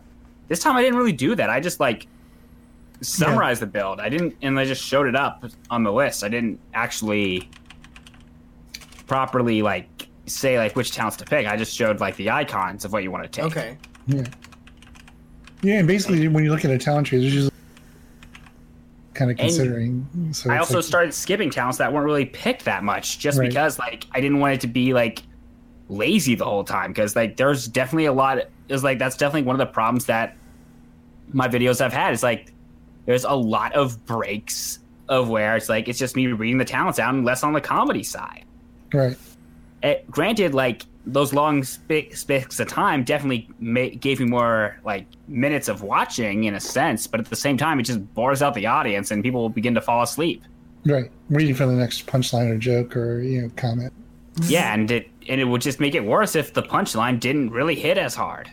Right, and then the other thing you're dealing with there is like, okay, so you're trying to make a point about one town being broken, and then you go to the, you have to, but you feel forced if you have to read the other town. you're kind of just sticking to your points, which is the main talent uh, that you care about. Yeah, Yeah, and, what- Uh, and like let's be honest, what's the point of talking about a talent you're never going to pick? right. You just, you you can just make a reference. Don't pick this. Mhm. So it's like, so yeah, no, I thought the video was really fun and entertaining. Like you said, uh, and, and it was like you know, like all the other videos, you know, I like you know the the graphic for the cover, you know, the I guess the uh, screen art, you know, the I forget what they call it, the key art or the uh, the keyframe. I love Yeah. it when you do it for the builds themselves too. Yeah, the same- the it, same it was definitely it was definitely a nice transition that I feel like I should we I need to start adding, and it definitely helped. Yeah. So yeah, so was there anything like uh that you discovered about Orphea as playing her? Like you know, like did did you like the Q build, um, or did you just say the Q build is too difficult? Having to hit that skill shot's just it's not worth it. You know. It's like it like I've mentioned this when I summarized the build. It was high risk, high reward, and But you play Thrall, so you know skill shot. So well, to be to be fair, Thrall only has like two skill shots. true. One of them being his W, the other one being his be, being uh Sunder. ah yeah Sunder. I was like, I was like, can you even count Sunder as a skill shot unless you're like uh, aimed the wrong way? We gotta Or, what you- or you accident, or you accidentally knock an enemy in the wrong on the wrong side of what you were aiming for. That's fair. I used to like to take the level twenty upgrade, and it, because it leaves Or the worse, you of- accidentally sunder you accidentally sunder everybody out of the ETC mosh. Yeah, that's happened a plenty of times, and that is very frustrating. I had It's- you like it when he actually gets you out of the ETC mosh with his Sunder. I, did- I had like a good. I had a, I had a good game like uh, the other day for ranked. I was on a all track pass. Uh, I was I was playing ETC because I was playing the tank for that game, and um, so I ended up taking Mosh. And what was nice is that um, the Fenix took his death laser on that one. Oh, oh yeah, yeah. that's So of you know, It's the one time oh, it was death laser. satisfying when he was following up with it all the time. He was like, he read me like a book. He was like, when he did that the first time, I applied with nice, and then he replies, "I was waiting for it," and that was just immediate click. It was like when you get immediate synergy like that in your ranked games, that is always so satisfying. yes. Yeah, as you're playing Fenix, you only take Planet Cracker when you know you're going to have like Warden's Cage or some type of you know. it's like- Guaranteed. yeah, I meant, and I mentioned that too with Orphea, like uh, endless, the uh, ultimate that is the Endless Feast or whatever it's called. Yeah, Yeah. endless. Yeah, that that one is also one that you want to take, like when you have heavy CC. Yeah. One of Yeah, our we- first we- games in Quick Match was hmm. dumb. It was so dumb with that. Not even with the Endless Feast upgrade, but we did. What was it? I think it was What was- ETC, Maiev, and Orphea. It was just Ugh. murder. Just I I have yet to see Orphea what what the F moment videos, and I feel like I need to now. yes. Well, like when she first was released, people were putting her the Endless Feast underneath the Protector, the uh, on Volskaya Foundry, the Protector. They would just put it there. you- yeah, and you couldn't get in. So it's like, yeah, she she could basically destroy the protector, and you couldn't get into and it. And deny the getting- protector completely. Not even just Yeah, not even yeah. just destroy it. Just deny people from even using it. So you you with the Oh yeah, because the oh yeah, because the protector tended to count as a hero. Yep. Yeah. So you could and you and if you placed it basically right underneath the radius of the protector, it was wide enough that you couldn't channel it without taking damage. Oh, Yeah, it was a pretty bad bug. I am, s- I am so glad I did not know. About, I did not experience that. Yeah. There was I never got. Foundry during my uh, Orphea I think it was patched so- within two days of it going live on Twitch, and people were like really not not super upset about it, but it was just like, oh god. And they, they fixed it by saying that the vehicle Volskaya I think is the only one that, that does it now, but you don't inter- get interrupted anymore from channeling. Uh, to be fair, that's kind of fair. It's it's something that you really shouldn't be getting interrupted by channeling from. Yeah, I kind of agree. Just because like you with the objective, you you automatic you like you should be okay like allowed to get in it, right? I noticed like there was a break between this video and the last one you did. Is there like um I know you probably have school and other things like that, but do you ever get like the kind of like I really need to be making a video kind of feeling or anything like that? Oh, you have no idea. Well, I told you this is part therapy, so please tell us. uh, like whenever I get like I feel like that's one of my problems is um like circumstances can happen where I'm no where I'm not in the mood to edit, but I know I have to, and that can be very well disorienting. Like one of the things I recently started doing was um you know about those like lo-fi like music 24 hour things on YouTube. I I found I finally found like they started doing that as well as a Spotify radio, so I started tuning into that, and my productivity is actually kind of improved. So like having something in the background kind of engages you. Yeah, I used to. Yes, it has to be obviously one that's not very distracting, but still, I'm the same way. like I've tried doing like more of my upbeat like EDM music that I like to listen to when I'm playing Heroes, and that doesn't help because it just gets me too hyped up and And I'm like, ah.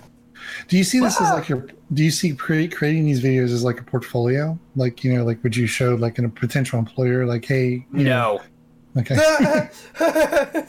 I was wondering if it's like you know, like are you're trying to show them like Well- your mad uh, premiere skills or anything like that. like my editing skills i definitely for editing skills yeah for video editing yes but it's not something i would probably use portfolio wise because well It's uh, controversial language language. And also it's like in a, the way how like the general public sees youtubers like the minute you mention that you're a youtuber the first thing they'll think of is pewdiepie okay. That's I didn't even think about that, but you're you're not wrong. Yeah, that makes a lot of sense. so it's like that's one so it's a sense of or in some cases it's like hey i make videos on the internet what what's the first thing they might think of porn it's like like being a youtuber is not Glamorous. it's not something you want to like promote really, because I would say that you know, as one of the, you well know, not in general public is what i'm trying to say Really? I would figure that that might be something to show that, especially if someone's trying to break into the industry, right? Like, you know, like say you're going to go play for Nintendo or wo- try to work for Nintendo, maybe not create, you might create a separate channel for Nintendo level content, but I guess you want to be a game developer, not so much a, like an influencer. exactly it's like, Like it's as a, something probably as a community manager, it would make more sense to try and use it, but not as a. Yeah. yeah speaking of uh speaking of which like the old heroes community manager uh bethany Mhm. she used to be act- she also used to be uh my community manager for my old for the old youtube network i was partnered with Oh wow. okay. before it got disbanded small world Hmm.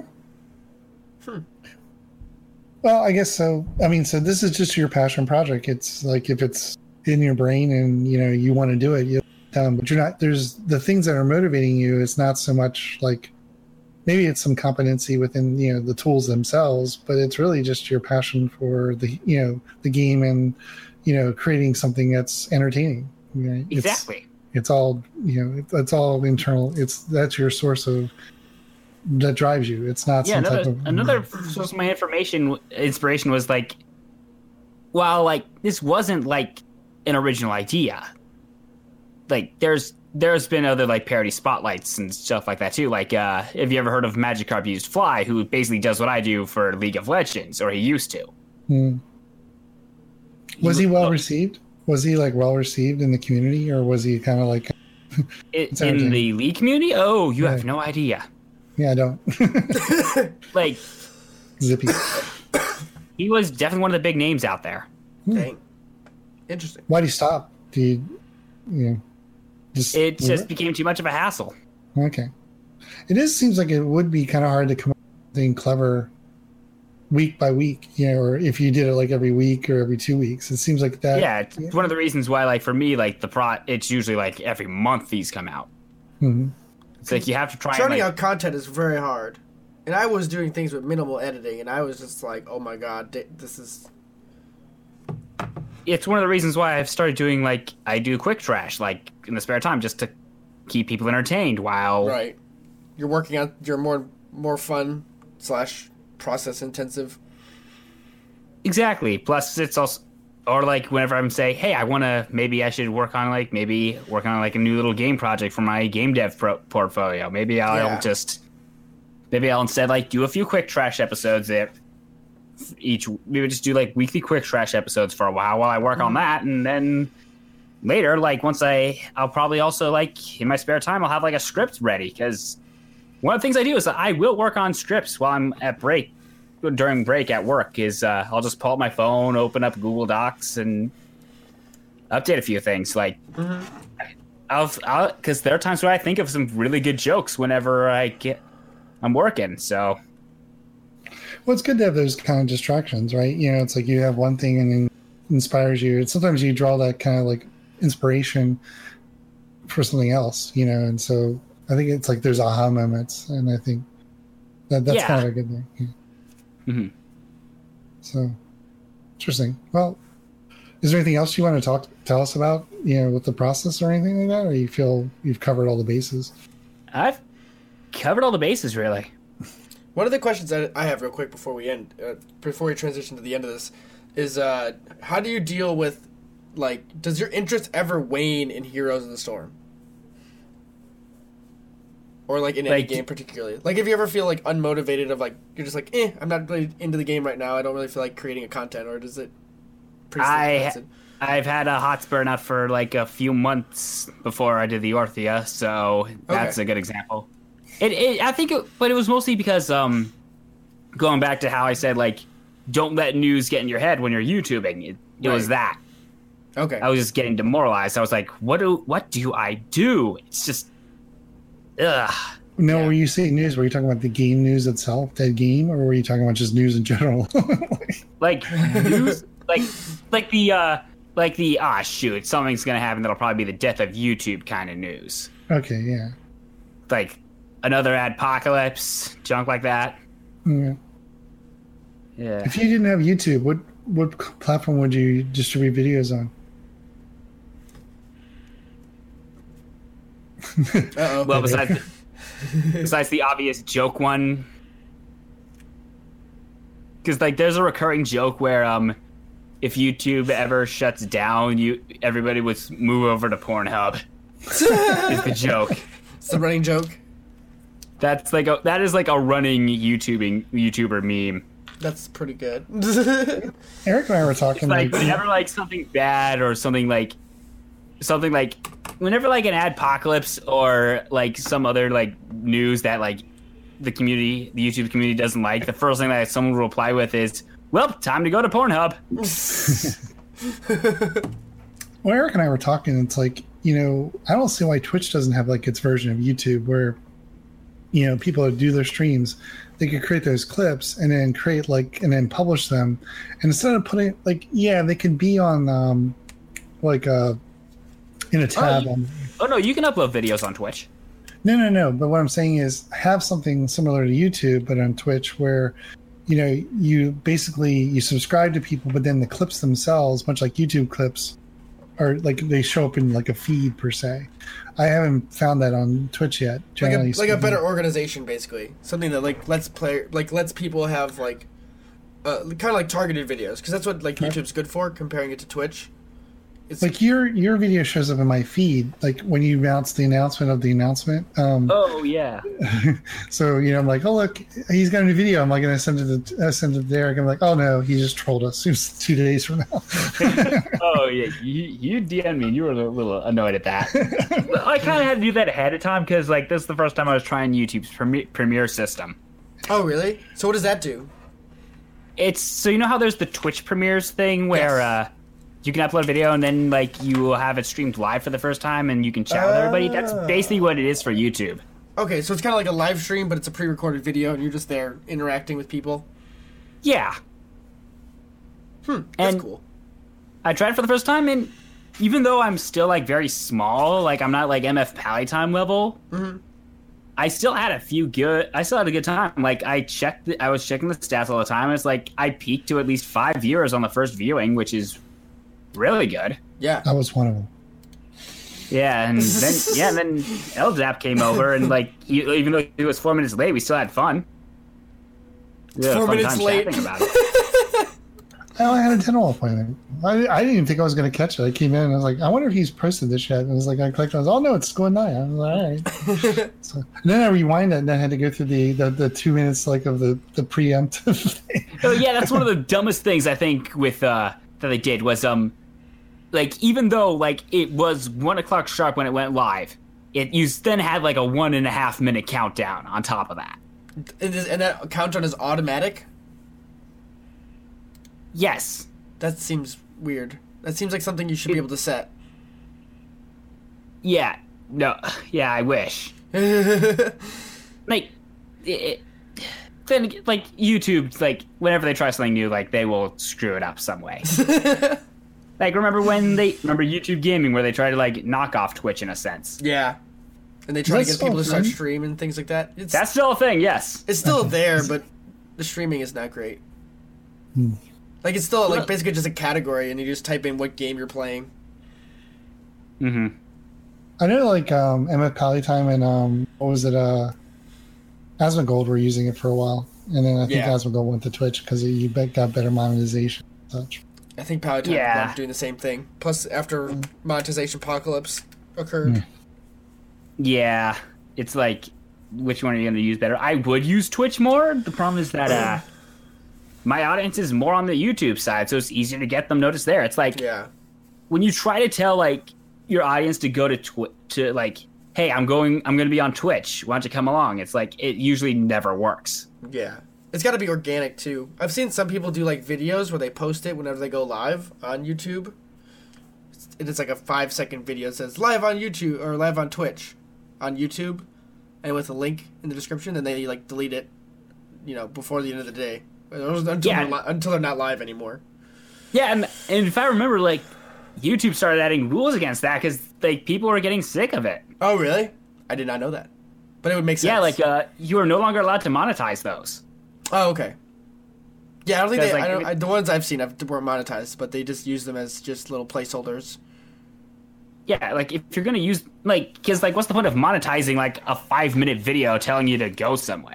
Yeah, or not even like a five second video, right? Yeah, like in, like on Reddit, like we don't like it when people post direct links to their videos and don't interact with the audience. You know, Yeah. within Reddit. So I mean, we're not an advertisement service. Um, we're barely a forum, but but yeah. you There, there, of course, there are some exceptions. yeah. Like There's you, you can post right? like your video. You were fine posting your video that week, and you were interacting with people in the Reddit post, right? So um, as long as that's what you're doing, and you're not posting them every day or every two days, you know, it's like a once a week kind of thing. Yeah, like, like, I've never, like I strictly never, ju- I've never uploaded the quick, the quick trash because that's basically like a falling Yeah, into the left let's play category. It's not. Yeah. But we do want to, you know, we've talked about the fact that um, one of the things we were thinking about implementing is like discussion. So there's one thing about posts, but then there's the other thing about comments. So one of the things we have a problem with in Reddit is the stickies, right? Because we only have two spots. Um, so one of the things we're thinking about implementing is a daily discussion that rolls every 23 hours. And what that will do is um, will give us the opportunity to create a post with some, you know, some search links for certain tag posts, but then give an opportunity for people like you who might want to post their stream that day, they can post it's it's okay to post it as a comment in the, that daily post, right? So you're not really over, you know, basically you say, hey, I'm going to be playing some stuff on this time or this, here's my YouTube channel, come come watch, you know, and then that leaves you to, if you want to do a weekly post or, you know, about your stream or your content, you can, but then having a daily post gives you the opportunity to maybe drive some content to your, your stream or something. Um, Mhm. so, I mean, it's kind of a tricky thing with Reddit because you know we want to be, you know, a near to the community. We do want to, we want to kind of attract people to con- content creators, and we want people to create content. But at the same time, we don't want to be an, you know, an out- either because like then Yeah. everyone just will post their streams and there'd be no content. You know, like You don't want to. You don't want to. You don't want to be Tumblr right now. Is what you're saying. uh, I don't know what. See, the thing is about Tumblr is to me, it's like it's Facebook with nudity. That's all. that was That's my funny. take on it, but me, I don't know what Tumblr is lately. I, I know there was a lot of Doctor Who memes. that's that's the other thing I kind of noticed on Tumblr. Um, now you know they don't. I don't know what their identity is going to be. so it's like, Uh, it's gonna be dead. That's why.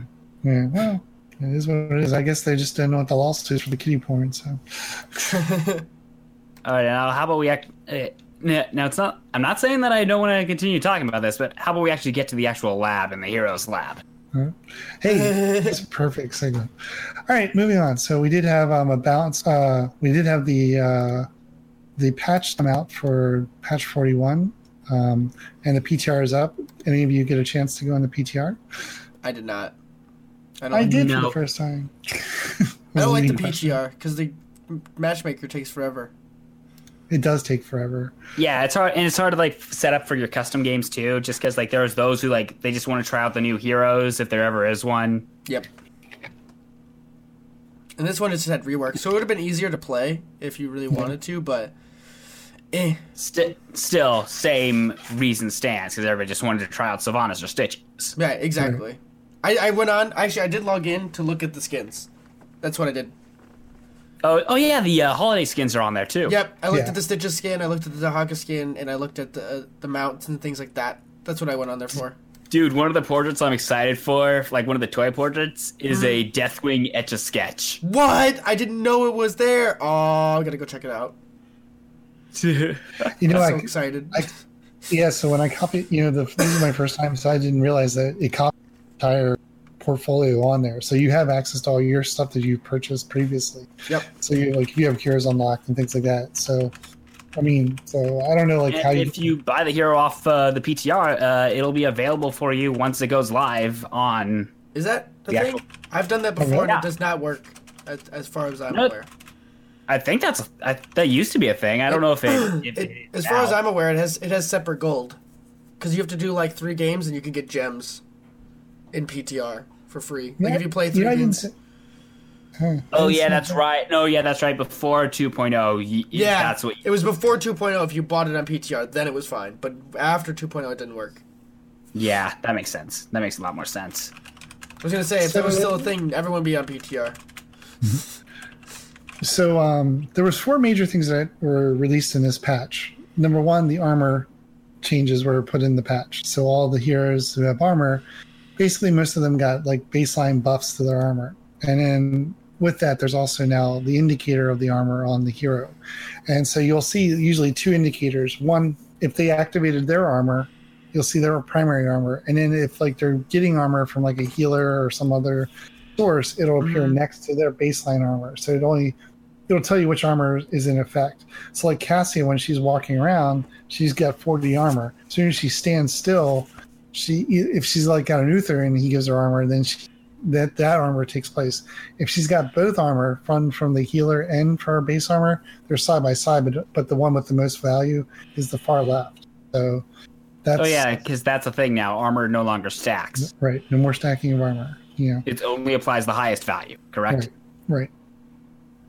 So then the um, the other major change they put in place was the gameplay changes. One catapults. If you destroy a fort, you will start generating a catapult immediately. You'll generate one catapult, and then every three waves, you'll generate every three minion waves, you'll generate another catapult in that lane. Um, One thing that we should mention though is that um, to compensate to make sure like it's not too devastating early game. They made it so the splash size and the and range it scales over to the progression of the game. Yeah. So that's we're gonna pin on, put a pin on that because there's been some observations about that early game. Um, Hmm. That might be one of the things that might need to be changed in order to make you know getting a fort meaningful, and not having to wait to the last part of the you know right now. Uh, well, we can talk about it now. So what's going on right now is all the pros and coaches they figured out that if you don't take a fort until the end, like you know post ten, you know, if you take it pre 10, you're going to have weak catapults. And what will happen is you'll freeze your lane um, because there'll be, you know, you'll like, so you take down the fort, all of a sudden, like, say you take the bottom fort on a three lane map. So what will happen is your, your lane will freeze because your stuff's all going there and it's getting all bottled up. So then all the enemy team has to do is come by and just, you know, clear that wave out when they're done the objective or whatever. So it basically, free, because of, of that change right there, It becomes free, like- exp- free, ex- free experience. right? And later in the game, in the match too. And don't, so wasn't the other thing they said too is that the um, the catapult steals experience because of its additional range. Right. So there's there's it works against That that is definitely something that I was concerned about when I heard that they were doing the early catapults idea. Like, I remember like they did like super minions early for League of Legends back then, and it did not work out either. Yeah, there are cannon minions in League though, right? After taking a tower. Uh, yeah. Is it tower or does it not even need a tower? Is it just like every whatever waves? It's not like uh, so the way how the uh, power up minions work is um, so there's the normal towers, then you have the inhibitors. Right. Yeah. I played a little The bit of League, so I'm, I'm aware of the super minion part, but I know there's still cannon minions themselves. Yeah, no, cannon minions. Yes, they do do slightly more damage to towers, but not significant. Yeah. They also have slightly more health, but they also give out more gold when last hit. Yeah. That's the idea. so this change. oh man, we've been talking a long time. So this change is probably one of the more, especially early game, is changing the meta with regards to when you take a fort. And um, so that leads into the next part, which is the experience changes. So now forts and keeps don't give experience, only towers and uh, uh, merc camps.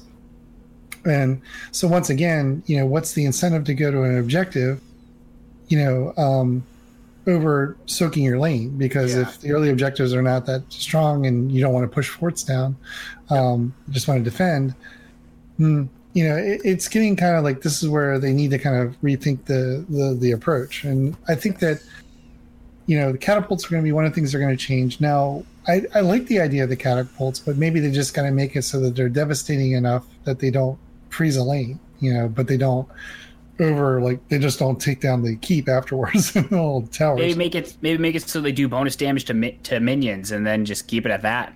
Yeah, that's I think that's what you're probably going to see as an One, adjustment. one, one of the things I don't like about this is that the I don't like the passive XP gains because like one of the experiments I saw, which is kind of interesting, was they did a AI versus AI game and he like casted it in the video or whatever, and he used that video to see like what would happen, right? Like if all things are created equal, like there's no skill difference, right? Because if an AI game, the games are completely balanced.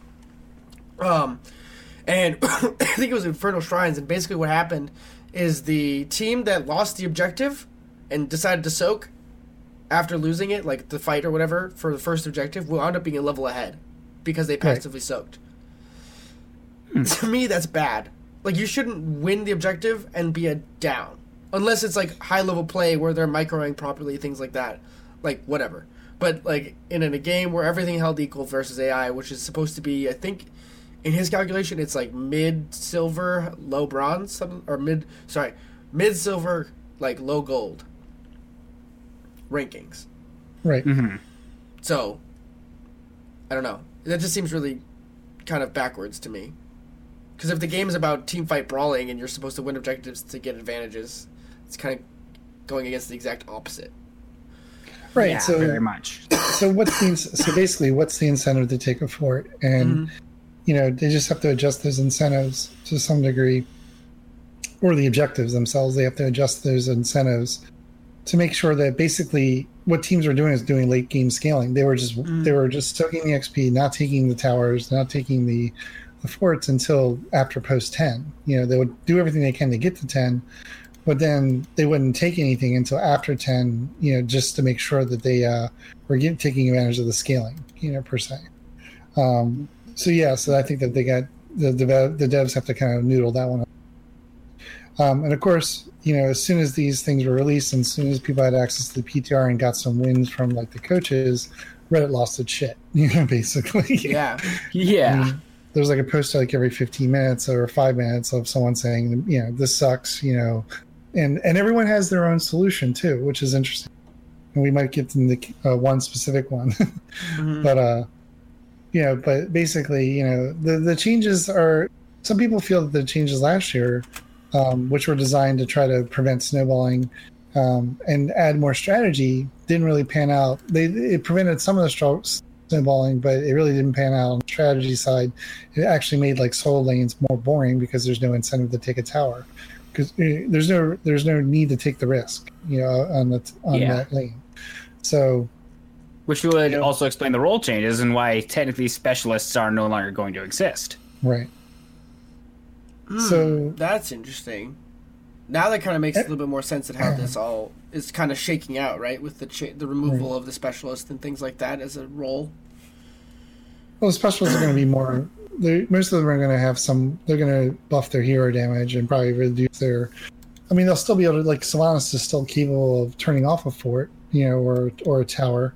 Um, she just has to, uh, you know, work at it a little bit more, and she only gets it every so many seconds. Her traits like on like a twenty second cooldown or something crazy. Well, Gazlowe is definitely an interesting one that they're going to have to keep an eye on. He's a bruiser, right? He comes. He falls in the bruiser role. No, he falls in melee assassin. Oh, melee. That's right. That's right. I have like a photo of like uh, wait, how does he become a melee assassin? uh level 10.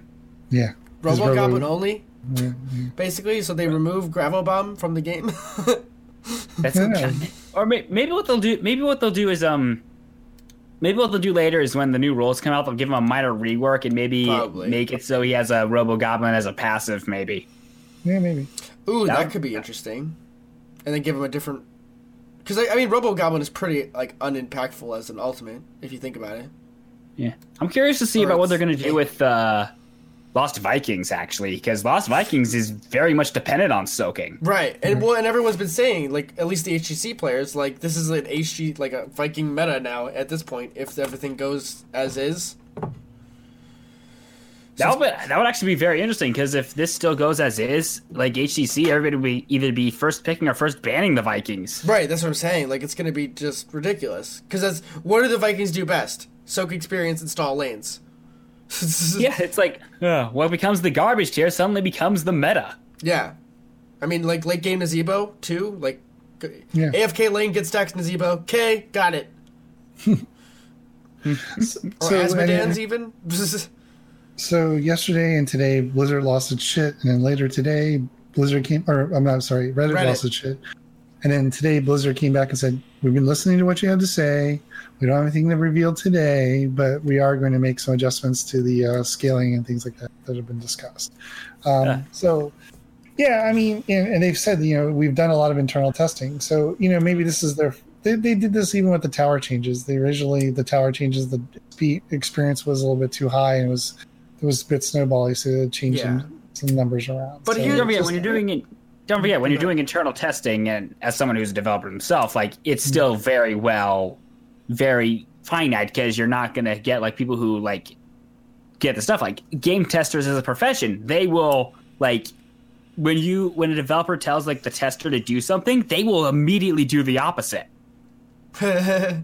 like okay go to this objective no okay no they're just going to die off the map and make because eh, they want to test and make They sure try the game break doesn't it, crash right? on your death right. yeah they're trying to yeah game testers you intentionally try to break the game yeah, well, they definitely did a and good that's of something that they didn't that they clearly didn't do because they as you can tell we have people who are breaking meta and like figuring Yeah. out like what's the biggest exploit of the new I mean- changes I mean, the biggest one too, like for me, that's telling is the AI game because that's like the first that I mean, in my opinion, if I were to be a game tester, that'd be the first place to take it is put it in AI and see how the AI plays the game. Yeah, and that's what I did, you know, because I did get one match on Stitches when I played on the PTR, but it took, you know, 15 minutes to get that match. And I said, well, I just want to go into go into AI mode.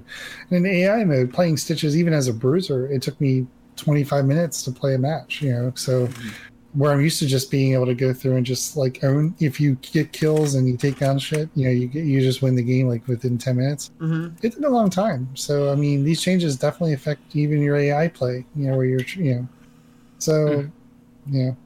Um, so we'll see. You know, I mean, I'm I'm one of those people. I just I'm like patient and just wait it out. I I don't have any opinions other than I think catapult freezing lanes not so good. You know, and then you know they do need to figure out what the incentive is to take the objectives early on. You know, and they need it's a it's a delicate balance, right? You know.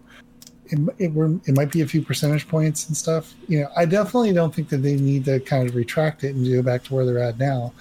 I definitely think that they they're onto something about snowballing, but hmm. that even that upsets the community because they feel like you're making the game, you know, for bronzes and silvers and not for people who you know can take advantage of a, of a game like that. And I'm not sure. I you know. feel, I feel like this. The way how I see it is like if you're gonna, the way how I feel like it, I feel like it. This was clearly like a patch that was designed back. Like these were changes that they were going to do last year, before like if performance based matchmaking did do well. Mm. Interesting. Because, in a sense, that's kind of what this kind of does. right, people who perform well get better get better ratings will climb higher. Yeah, climb higher, climb better the ranks, and this would kind of compensate for that because it's clearly this is designed more to capitalize on wins after a team fight. hmm Yeah. Cap, Well, the other thing is, is that you know when you queue up for a match, right? You know, do you want a 12 minute match where you lose or win, or do you want a match that you know goes back and forth and takes 20, 25 minutes? I mean, and I think that's really where they're trying to get. They want the matches to go the standard 20 to 25 minutes. They want it to be a full experience, and they want it to be engaging for everybody. right? Oh yeah, you lost that objective, or you lost a couple of guys in a team fight. Well, you're not, you know, you're behind, but you're not so far behind that you'll never catch up. There's not. I think It goes they back. don't want It, it goes back to what it goes back to what it goes back to what IGN said. Six point five out of ten. No comeback mechanics. right. That's very much what this goes back to. Yeah. Yeah. Fun, fun fact: the guy that actually wrote that review also wrote the story for the for the uh, campaign in the new uh, Star Wars Battlefront Two. No way. Way, yes. Mitch Dyer, Mitchell Dyer.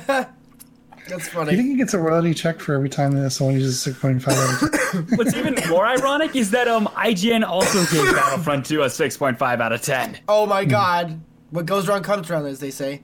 Oh, that is hard karma Whoa. right there. Damn.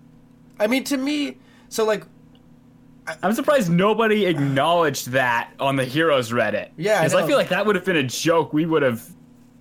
dived all on. over. Yeah. I feel like we should just cut that bit out and just like put it on the Heroes Reddit. Let them know. yeah, realistically, it's it's, it's gold waiting for people to be found, like the One Ring from Lord of the Rings.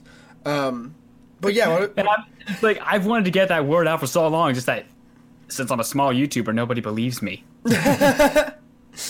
but now they will believe you. You're on a reputable podcast. That's right, 6.5 out of 10. Yeah. Was it? Yeah. but uh, then I'm, they al- you- I'm already picturing you with the air quotes on that one. pretty much. the one thing I would say though about this patch that I can kind of see where they wanted to go with it, but it missed the mark, is it's trying to go back to the quote unquote team brawler that the game was marketed as. compared to the classic MOBA. Yes, right. Well, you know, because think they, wanted. wanted- They, I think they want team fights and the objective to be the highlight of the thing. You know, fast fights. You're running around the map. You're constantly, you know, looking to f- skirmish. Right? No boring last hitting. Yeah. Right. Like they're trying to de-incentivize you soaking lanes passively, but but, But at the end of the This day, but in it- this case, it did the opposite. Right. And then I think that's where the problem is lying. Because they're thinking from their view, like, oh, we want people to run around the map and get camps and fight over the camps and defend the lanes and do all that kind of stuff, right? Like, but when you think about it from a pro's perspective, they're, you know, min maxing the game. And so, Oh my god! I just realized Jungle Gazlowe is viable again. yeah, exactly. Like things like that. We, me and Eldab were talking about, like, camp clearing ca- uh, heroes like Rehgars and Gazlowes and Malthaels are all going to be crazy. Illidan's. Sonya, That means bad. yeah, That means bad. yeah. Like you're really going to have this really weird like sense of the game again. But it, especially if they especially if they put some changes in to make the mercenaries more frequent you Yeah. know so w- one of the things KSOS I was going to say about- that's a great place to, place to transition Mm-hmm. into Chaos stuff because he ranted a lot. yeah and he was saying he was saying some of the things we talked about but he said you know one of the things that we could do is because there's a lot of dead space between objectives maybe maybe to add more frequent um, mercenary respawns so the idea is that they're more content you know you contend them more there's more things to do between objectives. And you know for the maps that have it yeah it makes sense. Um i wouldn't you know i don't know what the the right number is i mean but and then you have to think about falstad or any of those uh heroes that bribe because that accelerates their um cycling of a, min, uh, of a of a mercenary camp. So you know that all it's kind of and then you know the sylvanas her rework is also there it's aligned to buff those minions those mercenaries and also damage mercenaries so she becomes kind of a counter pick the only one out there basically other than what's the other one zagara i think gets mercenary buff or there's a couple other heroes that do it I like how he says Gazlowe. when be, I like how he says when being frozen in lane is when being Elsa. yeah well uh, Gazlowe has a buff on uh, minions or Yeah. mercenaries yeah Yes, he does. Merc Lords. Yeah, so, so yeah, so the mercenaries become kind of a, you know, an, an interesting thing. Um, yeah, so yeah, freezing lanes, maybe figuring out what the incentives are for taking the towers early on. I mean, obviously they don't want they want to they're trying to protect snowballing, so kind of a delicate balance. There. Um, and KSOS, I think, was he said add some more experience back to the forts and the keeps, you know, just to give it a little bit more, not a lot, but you know, he said like reduce it by fifty percent or 20, Maybe or do what they maybe do what they did with uh, just the towers because like remember they t- they they're cutting the exp on the base towers in half. Maybe Right. just cut the maybe cut the fort experience in half Yeah, that's fine. instead of just straight up removing it. Yeah. The bottom line is that the the bottom line at the end of the day, I feel like they're going to they're going to make the right choices. Whether you know and listen to the community, but also stick to their guns. You know, so they have a vision, they have an idea what they want to see, and we'll see. You know, I mean, and it's not like they didn't change stuff mid patch anyway. I mean, like they put the the gameplay changes for 2018 or 2018 in there, yeah, and they made changes in late January when they realized that the towers and you know were giving out too much exp- snowball. Mm-hmm. So I mean, people just gotta you know kind of take a chill pill. I mean, it's one thing to discuss some things, but you know, the amount of rancer that came out of this was just. and yesterday I was a little bit depressed. I was like, I generally love going to the Reddit and seeing what people have to say. Yesterday I was like, every post was the same. Okay, L- Eldab, I'm gonna make this easier for you. I'm gonna make this Yeah. a lot easier for you. Thank you. Guys, this is not Diablo Immortal. We they actually listen to you. I think someone did post like, "Do you guys have phones?" Funny part is that wasn't actually Wyatt that said that. Hmm. that's. I mean, that's a really good point, people know though. Like, this is the game. Out of all the games I've ever like been a part of, Heroes is one of the ones that the devs actually have the ability to, and listen to the community more than any other game ever. True. I mean, just I look mean- at how much like the skins. Like you literally just talked about the Leoric skin. Like that Jan- doesn't Jandro happen. Leoric, yes. Right. Like that doesn't happen in any other game I've ever hear, heard of. The Kel'Thuzad flavor line yeah. Yeah. was literally from someone just spamming like the uh, uh, on the rage thread every. Well, even like give us some pepper. You know, that was Loran. He created a video. you know, one of our map mods. He created a video, and then also they changed it in the game. So I mean, yeah, I mean, this is definitely a you know, it's a love letter to Blizzard, and you know, I've, I I probably should get like a dollar for every time I say that because it seems like I say it every week now. to you know, to Blizzard games, and you know, but moving on, you know, there was another major change that made it into the patch notes, but then no one really knew what it meant and said unit radii. radii. The unit radius values for here for most heroes has been reduced by five to fifteen percent, and that's a misnomer because some of them actually got twenty percent reduction in their size. So what this means is the hitbox for these heroes, you know, amongst all the other things, is going to Yeah. shrink, and the skill shots are going to, you know, start. you Okay, your my gonna- mic my mic on the Discord glitched for a sec. Why Sorry. you? You're good. It didn't. You didn't come through on this end. So hmm. all of a sudden, like you know, Kael'thas is like you know, like a sliver, you know, and you know, but anyway, so it's been you know, so there was a post on Reddit where someone you know, trooper went through and measured all the size for all the hero changes and made a list of all the radi- you know, all the changes to the radius size and also any type of like um, uh, programmable uh, key uh, phrase or value that might attribute to the heroes a, a change to the hero in the game. So So did they say Um, why they did this change at Nope. all? Did anyone comment on it? nope. I guess it's just to try to you know also make it so the game's a little bit skillful. Now, one of the things you, you might not be aware of adding an ability now to put a kind of a crosshair um, in the game. Uh, uh, what was it? Keller Guest made a video yesterday about it. Basically, it's a top to down, left to right radical. So wherever your mouse cursor is, it's going to create this kind of invisible, kind of like radical, like so that it'll help you line up your center shots. It's Interesting. annoying, but it's there now. It's an option you can turn on in the UI. I have to go look So at It's, that. I don't know what that and is. you can turn it off if you wish. That's Yeah. that's good to know. I don't think it's turned on by default either. So it's, um, I wonder who is going to So- want to use that. It sounds clunky. believe it or not, I use it. You know, I use the um black. Uh, I use the colorblind mode, or you know, I use that. I turned that on. I've turned on a lot of the things to help you see. I need to start using the colorblind mode more, considering I do content creation.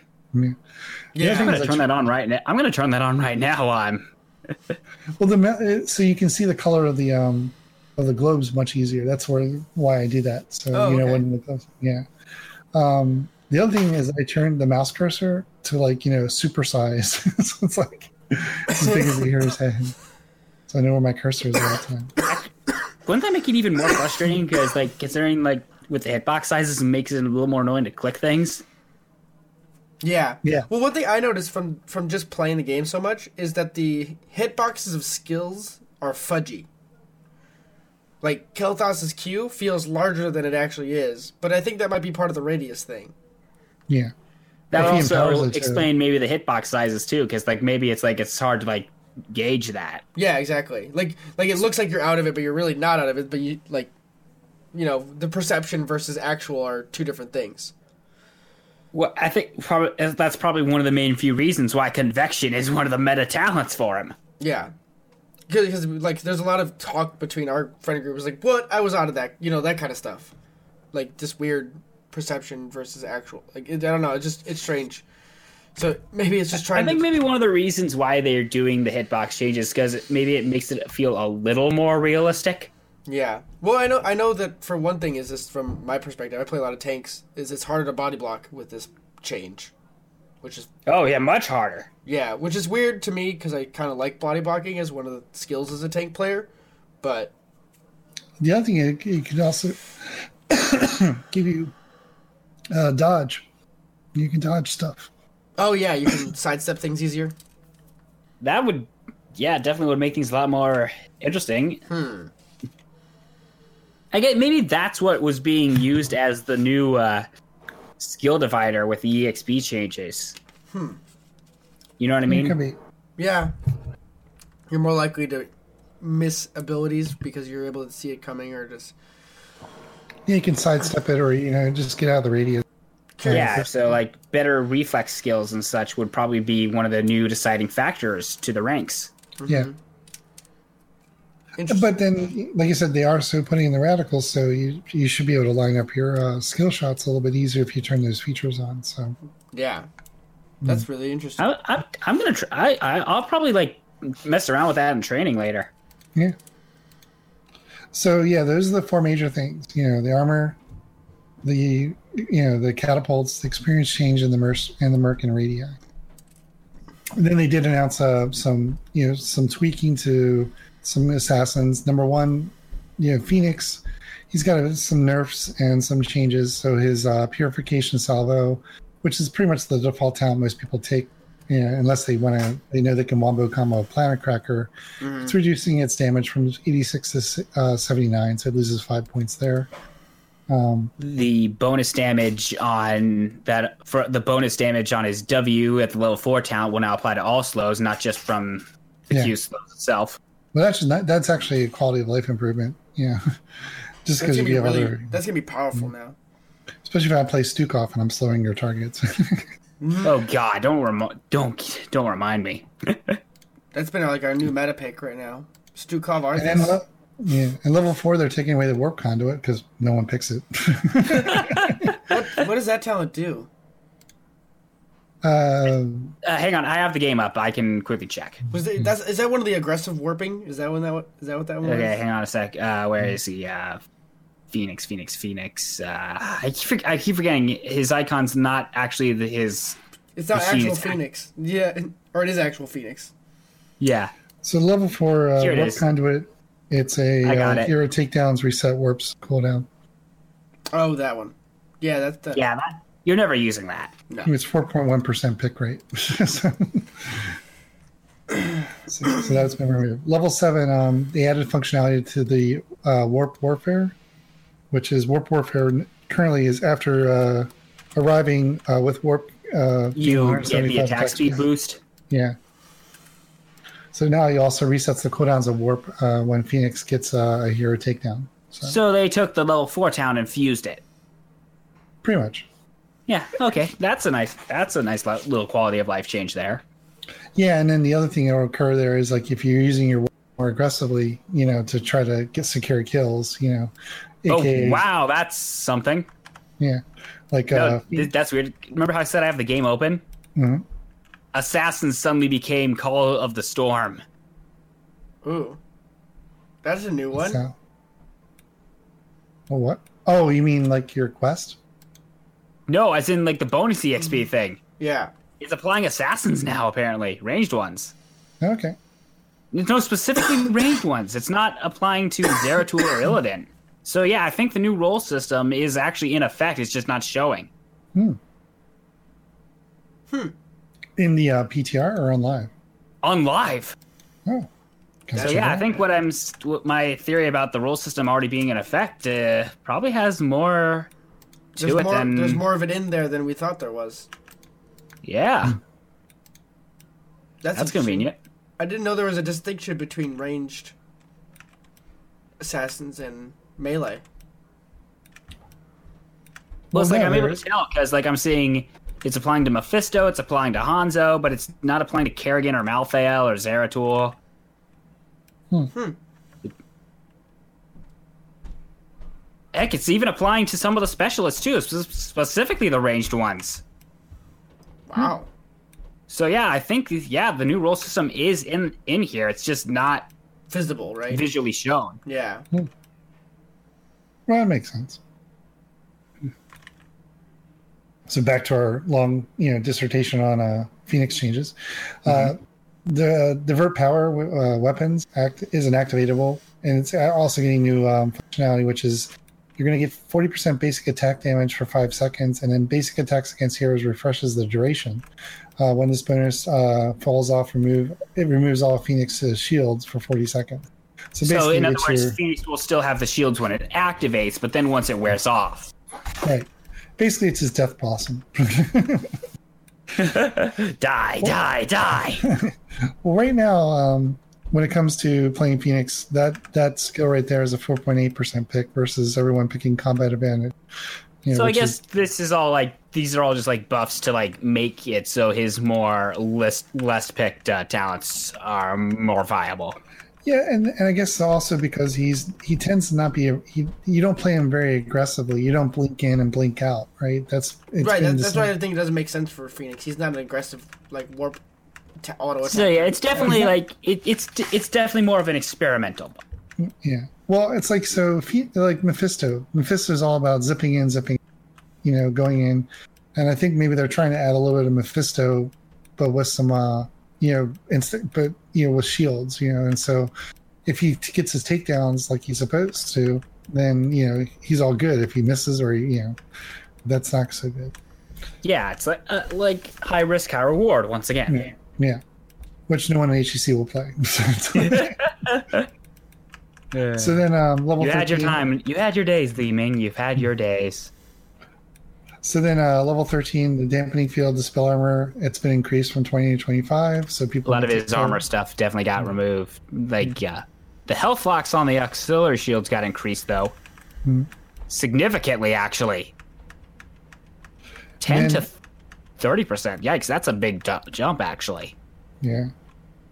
And then auxiliary shields, uh, which is the go-to talent that most everyone takes. Um, shield amount is increased from 20 to 40%, and health loss increased from 10 to 30%. So basically, you know, you get more shields, but then, you know, when you lose all three, those are bigger clips. That's definitely definitely makes it a much more worthy trade off. Or a much more impactful one, at least. So, you know, when people, uh, what was a negative, uh, not negative pro, not paradox, your evil twin, uh, not Paradox in a Fenix video this week, and he did talk about you know the talent builds, and basically um, one of the things he talked about was the pros is they play. You know, where does uh, Fenix fit in? Because he's being picked by the pros to fill kind of like a a transition a transient position where they might need an offlaner um, that can have range, but also be somewhat you know aggressive melee, you know, with his uh, beam cutter. But most of it's all about auto attack and, and safely auto attacking, and then stacking three hits on heroes, and then uh, switching to your uh, your your uh, your bomb and, and throwing it out there for a large percentage damage. It looks like here what they're trying to do is then incentivize the zip in, you know, to, to go secure kills and not just play safe. Because most no one he said basically said save your E for an escape. You don't ever use your E aggressively. So yeah, I can see. I've that. never found myself using my E in some cases whenever I play Fenix, just because I've never been so good at positioning with him. Yeah, but if you know that you can, if you got those three hits and you know you can zip in and kill with your plasma cutter and your bomb, you know that, and then get a reset and then zip back out. You know, it's sort of like playing a Mephisto to some degree. Which you know, Mephisto slash Li Ming, in a sense, actually. exactly, yeah. I want to play Li Ming more. As uh, Eric will tell you, I've been playing a lot of Mephisto, and Yeah. I've never felt like I was good with Li Ming. But I think Li Ming is my pocket pick mage, personally. Uh, you don't want to watch. You do not want to watch my video on her. I sh- I bashed on her. I mean, she's really easy to like. Like, she's one dimensional, realistically. Yeah, Just I you know, think- it's like it's like you hope to get a kill, then you snowball, and if Right. you don't get the kill, you're screwed. That's basically it. It well, it, I think to me too is like it being good at her is it ha- requires a decent amount of game knowledge and anticipating movement. When you're able to like finally get the kill. Yeah. Because other than that, if you can't if you can't get people low enough to reset, you're whatever. You're kind of cutting off on my end, I think. Um, yeah, a little bit. Too. But I'm just saying, like the you know, if you're if you're not close enough, or if you ever can't poke enough to get to the kill range and don't get the reset, you're just dead in the water. So there's two other major reworks uh, announced: uh, Sylvanas and Stitches. Um, I did get a chance to play around with these on PTR. No, Um, since- I'm waiting till they go live. Yeah. Well, I did get a chance because, like, but I don't know, I was having problems with the client, so I figured I'd just go around. Oh right, I forgot about that. They had the. I stability messed around with Sylvanas in the training, at least, if that gives you something. Yeah. Well, she's got like a Q and a W build now, basically, and they both they basically uh like with the Q now, you click it, but you don't have to hold it. It'll do uh It auto fires, five, right? Yeah, yeah, five Yeah, it auto auto fires all five shots. Mm-hmm. And it is sl- it's slower than it was before, though, right? Mm, I'm not sure about that. I mean, Uh, Well, like, I'm, I'm, say, I'm saying slower than because if you could spam your Q, it, it fire rate was reduced. okay. That's what I thought. Yeah. the bottom line is that uh, you're going to be using kind of like your E to kind of reposition yourself uh, pretty quickly while you're firing off your Qs. And so there's basically you're going to have a Q build, a W build, and an auto. attack. um, you choose. And you know, at level 13 and 16, you'll have an ability to do like a giant. She's basically going to. She's the new Raynor. You know, she's going to be doing a shit ton of damage. She's like Um, an, she's like an ability damage poke poker. Exactly. But Yeah. you're going to be, you know, you're going to be zipping up and down, like, especially if you're going to be taking talents that will buffer E uh, to some degree. Uh, you know, overall, I, you know, is it, it's different, you know, and I think it's a, it's a change that needs to be put into play. we're probably going to talk about it more next week when we have more Mm, time. one thing- kinda- One thing we should mention though is that on her Q, uh, cooldown uh, kills do reset the cooldown. yes. Hmm. Okay, uh, like all the entire thing. So you Yes, all charges. cast- Oh, okay, so there's, there's a little Li Ming X there then. Yeah. Yeah. One thing you one thing you must mention though, you cannot cast the new one. Uh, if it does reset, you can't. Ca- if the first one's still firing, you still you can't cast the other one yet. I mean, that's good. I think it's a quality life thing because you can like waste the cooldown. Yeah. But overall, you like know, let's be honest. You let's be honest. Like whenever you're doing team fights with Sylvanas, you were recklessly mashing your Q and all that. Yeah. And Like, like, so I, I, I guess this kind of like still caters to that style, but it's makes it a little more quality of life in a sense. I think you're going to find yourself moving a bit more, and that's the other thing that was a major change. Um, was it uh, mind control? It's a skill shot now, right? Oh yeah. Yeah. So you know, before you had to stand still and channel, and basically when people saw that, they would just jump on you. So now it's a skill Isn't it- shot. Yeah, and I think the mind control it now moves towards Sylvanas. I think. Yeah, yeah, yeah, it's kind of like a it's like a taunt. It's like a taunt. Yeah, silence. it's like it's like a it's like a long range taunt basically. that also kind of makes that also kind of also make your positioning still very impactful because it means Sylvanas will have to stay in the back line if he wants to try it if she wants to try and mind control. the them directly into or your some team. sort of range DPS. Mm-hmm. Well, Yeah. you're probably never going to hit a range DPS. You're probably always going to hit the, the tank. I mean, another yeah, thing we I mean, should also the tank. oh another thing we should also mention the mind control also now slows by thirty percent. Yeah. Oh, really? Yes. Is it is it after it wears off, or is it during the? That's actual mind during. I think. I think someone was saying that on the, from the. It seems kind of dumb that you, it seems kind of dumb that you would want to slow them on the. Well, I can see it being you know that they would slowly walk towards you, but they should be slowed afterwards too. I mean, Yeah. it makes sense. because like you're just being like mindly controlled. It's like, uh, Yeah. Zo- generic zombie reference check. generic zombie. Yep, generic zombie reference. Now we just need them doing the thriller. and then so level 13 is when you get this called um it's called windrunner that's the uh basically uh it has additional functionality than what it has now it's tele- teleport with healing wave haunting wave resets the cooldown of uh, withering fire and haunting wave can then be cast a second time for free within five seconds of teleporting. So basically this is where i was saying you're going to be juking with your e's back and forth you know uh, up and down most likely. That's what i saw uh, some people doing. So as, as a way to kind of stay within range of people you know because typically what Sylvanas do is they will shoot it backwards right? Well this you know if you want to stay engaged but you also want to keep doing damage you just don't want them like you want people to like go to your current position and you just zip away and then get um, I think that's where you're going to see some of the Sylvanas have more skill. The ones that have more skill are going to be doing that and then just wrecking people. So she's definitely going to be first pick uh, material within when she's released. You think so? Um, yeah, Yeah. I think her damage damage numbers are pretty crazy right now. Yeah, Wow. I think one of the one thing I yeah I think well she will be first pick. One thing we do have to be careful of is with her in quick matches. There are still going to be people possibly mindlessly trying to split push with her. Yeah, Yeah, I mean, that, that- I think that's a really important distinction because like the, every single specialist they've reworked recently with Azmodan and stuff like that is they're not split pushers anymore. Yeah, the only one that's really still split pusher in a sense right now currently is Gazlowe. yeah, Yeah, She can split push though. I mean, she's got the you know the ability to split push. Yeah, she can still disable. She can still disable structures. It's just not as effective as before. I think it's it's just still going to be better with like that old school Greymane comp, you know, where you dive towers early, things like that. Well, I guess maybe Seeing- not, but Okay, the, the thing that's that's different about her, the current Sylvanas has a hard time taking mercs, right? She can take them, but it takes she's lo- she takes the longest out of all of them. With the the new changes, she can take mercs pretty quickly, and yeah, she because she gets the talent for it, right? right, right, oh yeah, and she can possess uh, minions now too. So I mean, she's Hmm. really got that kind of like she still has her kit, you know. I mean, so she can be split pushing, and then when there's a team fight, she can show up and wreck, you know, wreck the team It's fight. worth and then go mentioning though that possession now takes three charges for a catapult. Yeah, Hmm.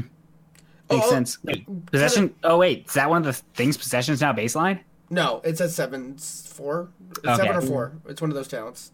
But anyways, actually, I had a quick question. is there two catapults now? So if you get one for a fort and one for a keep, or is there just only one? Uh, cat, uh, keeps give you three. Um, uh, forts give you one immediately and third wave. Okay, interesting. So Yeah. So there's a lot. So there's gonna be a lot more catapults in the game. yeah, technically, Yeah, especially yeah. in the late game. yeah, she definitely gets a lot of value. So overall, you know, a lot of people, you know, they're already, uh, you know, saying that she's like, you know, she's totally wrecked. But you know, it's one of those things you play it and you make the adjustments, and Mhm. you know, I definitely think she's going to be, you know, she's going to be fine. Stitches. Now, I did get to play a lot more Stitches, and my personal feeling is he's got a little bit more utility. You know, he's definitely he. They've upped the bruiser role, Yeah. and the, and they've made him a bit more tanky, but they they've also kind of rebalanced that hook. So the hook is just another way of like getting percentage based health damage, and you can put people out of position. But they didn't want to make it so that he's like Garrosh kind of repressive. So they they Yeah, they the nerfed the range. yeah. So he can't go the he- you know, but he can. I think what the advantage of that is he can. You typically stay further back with stitches because you don't get blown up. I think now you can work up. You can walk up further with stitches. So that's the adjustment you're going to have to make. You know, and not be Mm. afraid. One question that I'm worried about is um, will this nerf be applied in the pole party brawl? Yeah. That's the that's the most important question. Because they'll, have to- they'll make the map smaller. And the other thing about it is, um, well, and then he uh, currently there's a bug with uh, the uh, four talent where it's serrated edges on his um, Q, where you can actually kill a, um, a friendly unit. Wait, what? That's a new bug. Yeah. Huh. Pick Zul'jin with your team every time, so you can make stitches. But basically, everything was designed to um, make it so that your W has a little bit more, your slams uh, get a little bit more uh, value early game, um, and you don't have to take a bunch of talents to buff it. I don't think you we should can- also mention that the uh, the talent that uh, allowed it so basic attacks apply to his trait are now is also now baseline. Yeah, he's got a baseline slow uh, within his, and he has an aura, so gives off like Yeah. a cast. That's that that's definitely something that uh, I think was one of my biggest problems with Stitches when he first came out was his trait was so useless Yeah, It's very because you had to you, you had to hope that it was you had to hope that the persons were actually attacking him, Mhm. which at higher level play, like everybody knows, don't hit stitches. nobody nobody focuses the st- nobody. and on fo- top of that, you have to be should close never enough focus, to people. Never focus the tank is what I'm trying to say. Right. And on top of that, you have to be close enough for that to actually be a thing. Like, it doesn't really make sense. hmm And to me, I think the weirdest thing about Stitches is that he's this hero with the hook, but they're incentivizing you to be inside the team fight, auto attacking heroes down. It seems Well, weird. now before it used to be slam, slam, slam, slam, slam, and that's all the way you can do your damage. yeah, and then hit, and then you hit E to heal yourself when you're Right. dying. Now your Q can be part of your rotation, especially if you get if you do hit the hero in front of you. Yeah. um, it will you can get it so that it resets the uh, cooldown or gives it um, cooldown reduction you know so that you get more frequent hooks um, so they are kind of that's the advantage they're giving to the hooks they're just Yeah. taking away a bit of the range the biggest casualty of all the stitches uh, rework is the flea bag at level 13 there's no going to be no, no more little like floating around the screen so you're going to have to get over that. Oh man. yeah i like that little green guy. He was kind of fun. Oh, the little, the little slime dude, Slimer. Oh yeah, I mean, that, That's- that talent, was- the talent was not good though. it wasn't good, but it was fun. yeah little gang. I saw people take it.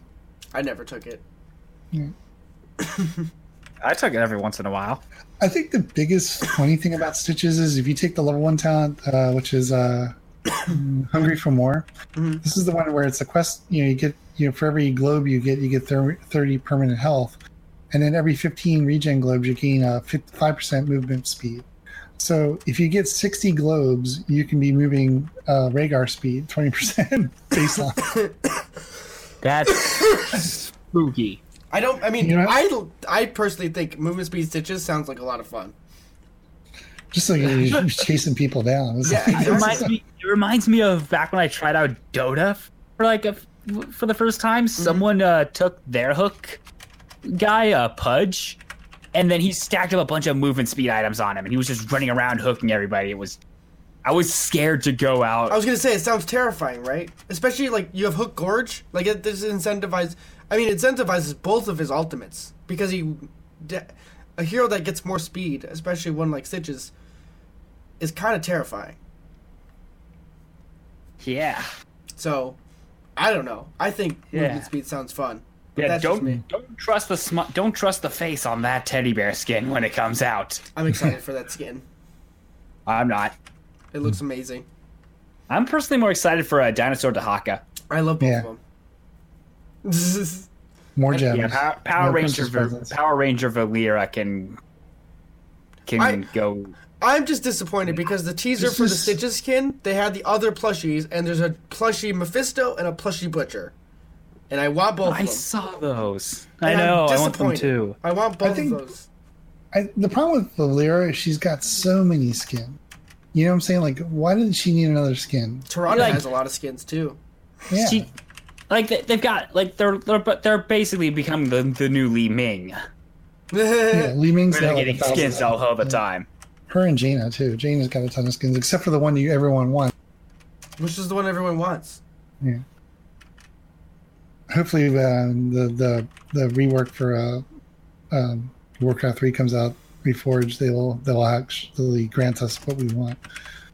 Mm-hmm. So yeah, so the stitches, you know, rework. Wait, the other mean- thing is, Wait, are you implying that they'll finally grant us a Diablo 2 remaster? Hmm. do you have a phone? Yeah, I'd happily call them.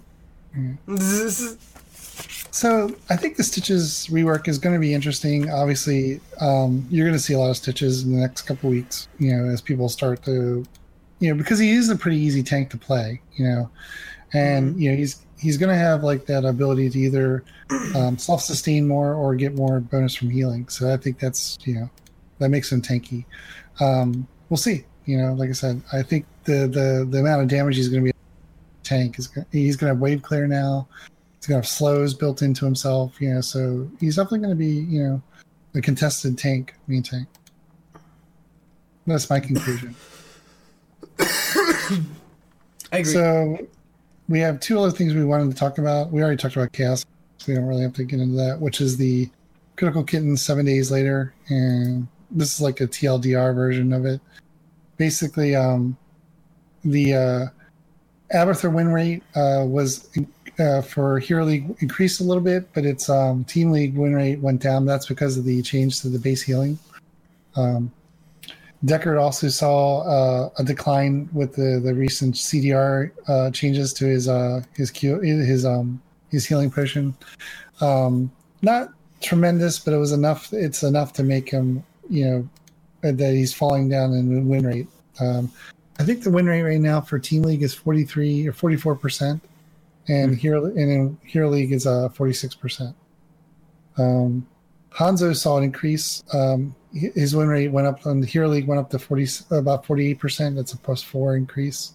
Mm-hmm. Um, he's been kind of in neutral on team uh, team league, but I am seeing a lot more Hanzos when I. It seems I guess people feel like his auto attack build is uh, somewhat viable. yeah, um, I've seen I've seen a couple Hanzos now myself too. Yeah. Uh, the one of the bigger losers of the uh, Mal'Ganis, he's lost about uh, five or about five percent in both leagues. Seven percent Hero League.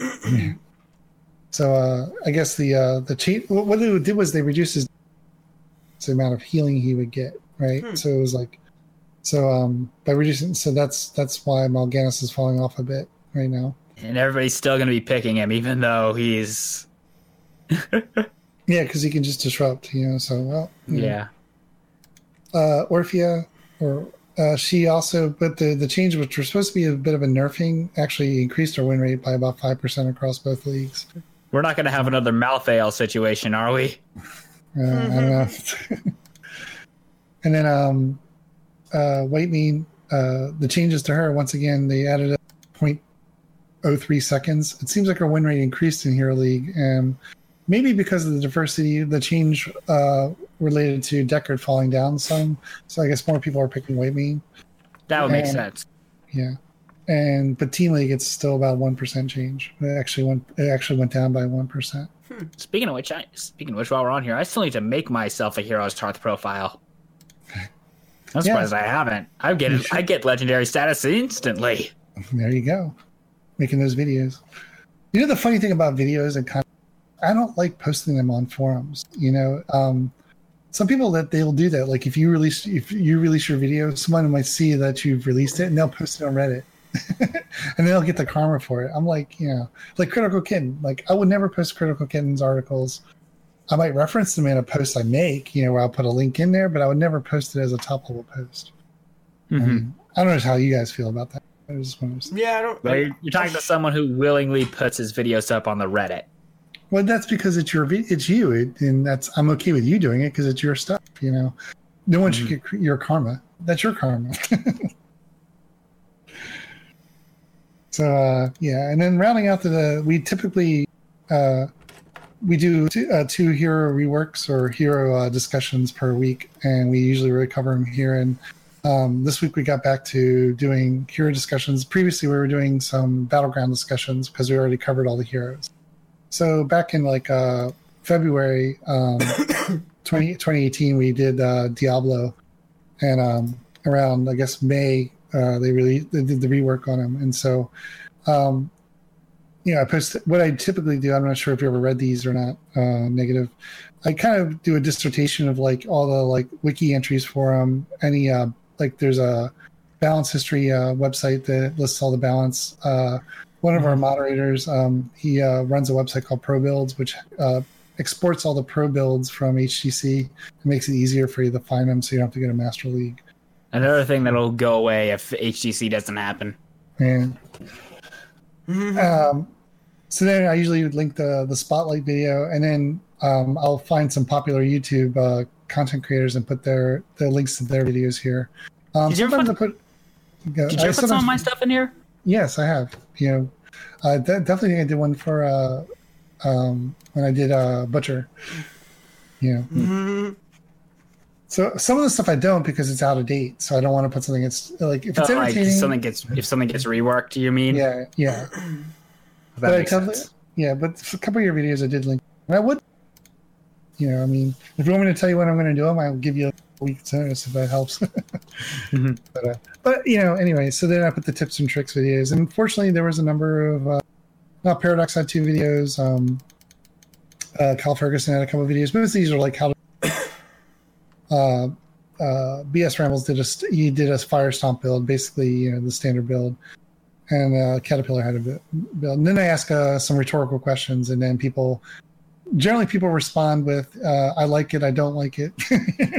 That's usually the first couple of responses you get in the morning, and then um, you'll get a uh, you'll get a couple memes like you know he could use the phone is one of the one of the memes that appeared this week.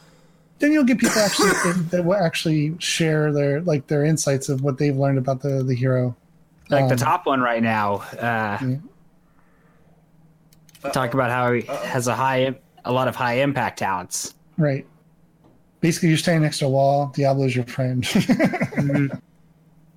and yeah, I think that you know that was some. What they did was they took some of the range away from his uh his cue right, his charge, right, and Mhm. but people are still finding ways to kind of leverage that. And the flips, you know, he can flip. You know, he can flip for days, right? He can do like three flips in a row, right? Um, Mhm. he can Yeah, flip, especially in a late charge, flip, charge. Yeah.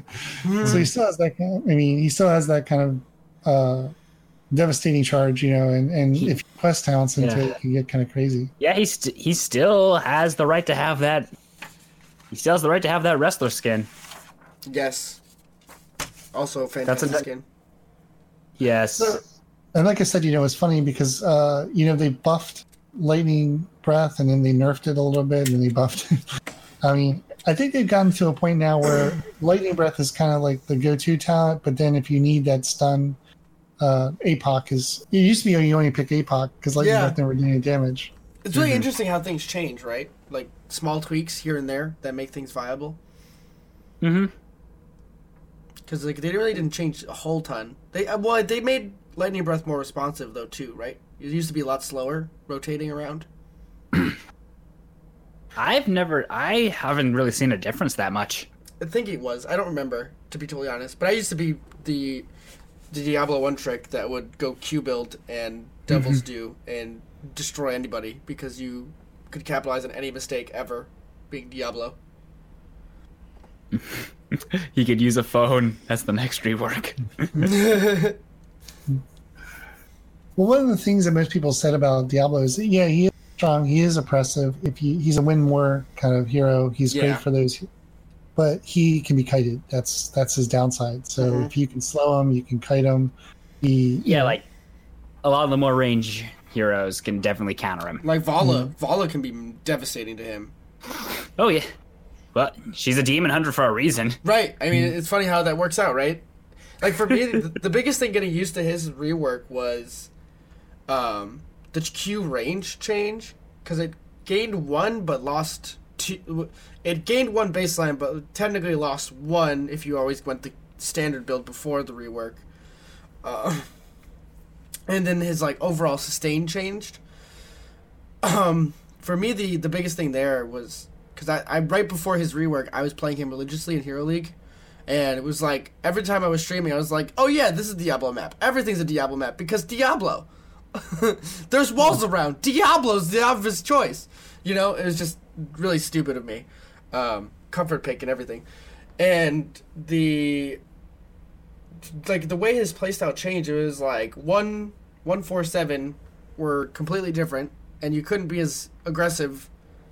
And then everyone was kind of going the sustain W style of everything, and I was doing it because everyone else was kind of, and I didn't really.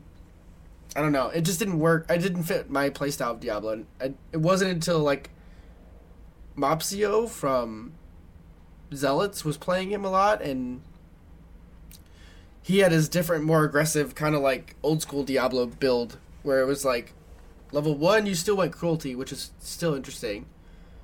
From a change from Devil's Due, which is Devil's Due is still great, and then at four you get the W healing because that just helps your sustain, and then seven you get the um, spell damage on autos. Or now I've been actually doing the cooldown reduction since they buffed it last and then a seven, seven and mm-hmm. sixteen or thirteen and sixteen, you just get the Q damage on impact, and then the sixteen reset with overpower. Twenty is whatever you want. Probably blink. That's what I go. yeah, I don't Yeah. play Diablo that much. So I used I'm- to, but mm. I, I I just had like troubles with the stacks all the time, and that it just Mhm. became so frustrating. It's like the stacks, like I have to give credit. Like while the stacks are handy because the quick respawn, it's well done to the point where it's like even if you die, you're still like Mm-hmm. just because you lose all that bonus health. Yeah, like you feel like, damn it, I don't want to die now. Like w- once that comes in mind, it's like wow, like it makes not dying still crucial, and Yeah. that's honestly a good design standpoint when it comes to the character because well, like it's a good balance point for Diablo too, right? Because a Diablo who's full stacked wants to go super deep, Mm-hmm. and then if One you thing I'll say- properly, go ahead. the one thing I'll say as a player who plays against Diablos when they're picked, I'm like, I'm never.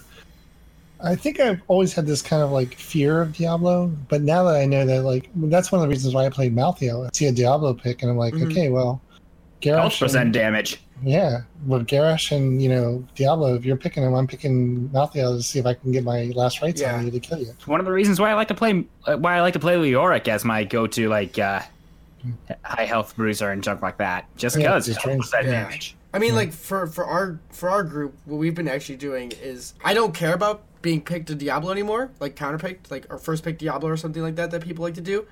Play Cardinals. yeah, we've been playing Arthas, Arthas, Orphea, Stukov as our like our main three, like first three picks. Hmm. Because you want to charge me? You're going to be frozen. right, like there's just there's just so many like that micro CCs that are involved, and then the the the kiting potential, and then Orphea's talent at level one that gives slowed bonus damage or rooted bonus damage. It's just like stupid. Not hmm. it's just a really solid combo that's just consistent ma- damage. Exactly. So you, And then you have a Stukov. Like I've been playing a lot of Stukov. You you know I got my pustules on you. It's like you know oh you slammed him in the wall. Uh, well he's he's gonna have the if if we have a Diablo I can take the talent that where he gets stunned he gets a heal. You know. I don't have a cleanse, but I can at least you know, make it so your stun's not gonna he, he'll be slowed for a few seconds, but he'll definitely survive it. So hmm so yeah, I'm not that, that afraid of it, you know, being picked. And but you know, there's always been a part of me that wants to play him a little bit more. But I just there's other tanks I feel like I play better with. You know. Yeah. I, I feel like I would always be charging out of position. I think that's one of the reasons why I stopped playing Diablo in the first place. It's like, whoa! Like, I didn't mean to go there. Oops, not that far. I think Diablo's one of those ones you gotta ro- you gotta ride up to someone, pointed at your fort and in charge, so you charge them into your shit, not Yeah. into their shit. Or por- Yeah. push them downwards or upwards. You know. The classic uh, fling them over the over your wall uh, inside and then trap them. Yeah. Yeah.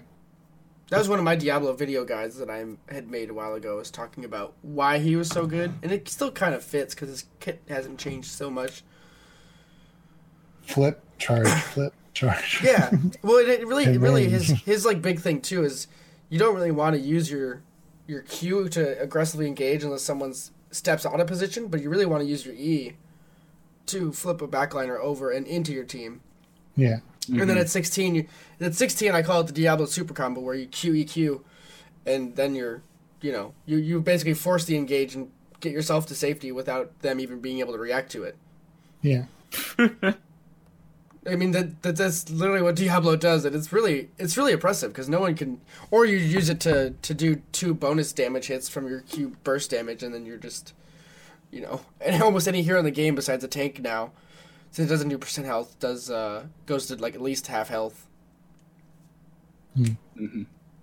Overall, though, I think most people, you know, there's like most people feel the changes were, you know, su- successful. It's mm-hmm. he, he's not he's not broken. He's not you know he's not too overtuned, and he's still very popular. So I mean, as long as you know how to play against one, you know, mm-hmm. and, and your Yeah, team you're good. picks, yeah, I think there's more. I think there's a decent amount of counterplay against him now, and he's not. I think he's he's popular enough that people are not as afraid of him. I will say, fun combo that you can do if you have a duo is Ana and Diablo. You go Nano Boost, Lightning Breath, Trogdor, baby. Oh god. Burninate all the people. It's fucking fun as hell. It is one of my favorites. Yeah, like w- whenever I picture like Lightning Breath Diablo, the first thing I think of is uh, Naz's um, trombone from Ed and Eddie because I did the Ed and Eddie sound effect. Whoa. That's pretty good. Yeah. I like. Do you want me to link that to you later? Yeah, absolutely. Well, do you think we covered everything tonight? It's been like two and a half hours, almost three it's, hours. It's it's Uh, it's 9:45 my time, so like it's almost, almost three hours. four hour. It's three Almost hours four right actually. It's three hours of re- actual recording because we're at two fifty six on my end here. Wow. Well, yeah, well, thanks for listening, everyone, for a three-hour podcast. I'll let you go. dude, we're like LDAP. We're like on Joe Rogan level right now. People are like, "When is this goddamn thing gonna end?" Well, this is a different one though because this is this would have been a standard like two ish hour podcast, but then we had a negative pro who told his story about YouTube and that YouTube money. He's brilliant. Yeah. Yeah, I'm filthy rich. Well, you know, when you cr- uh, release a new video, I hope you can come back, Yeah. Cast with you. We really enjoyed the conversation. I always, I always like talking with you. So, Yeah, it was Don't great talking stranger with you in too. so yeah, anyway, this is LDAP. You can find me on at LDAP TV on moderators on Storm, and that's pretty much what I got for the day. Hit it up, All right. uh, negative pro. Do your thing. Yeah. And like as you said, I'm Negative Pro. I am a YouTuber, content creator for Heroes of the Storm. I do Nexus 101.5.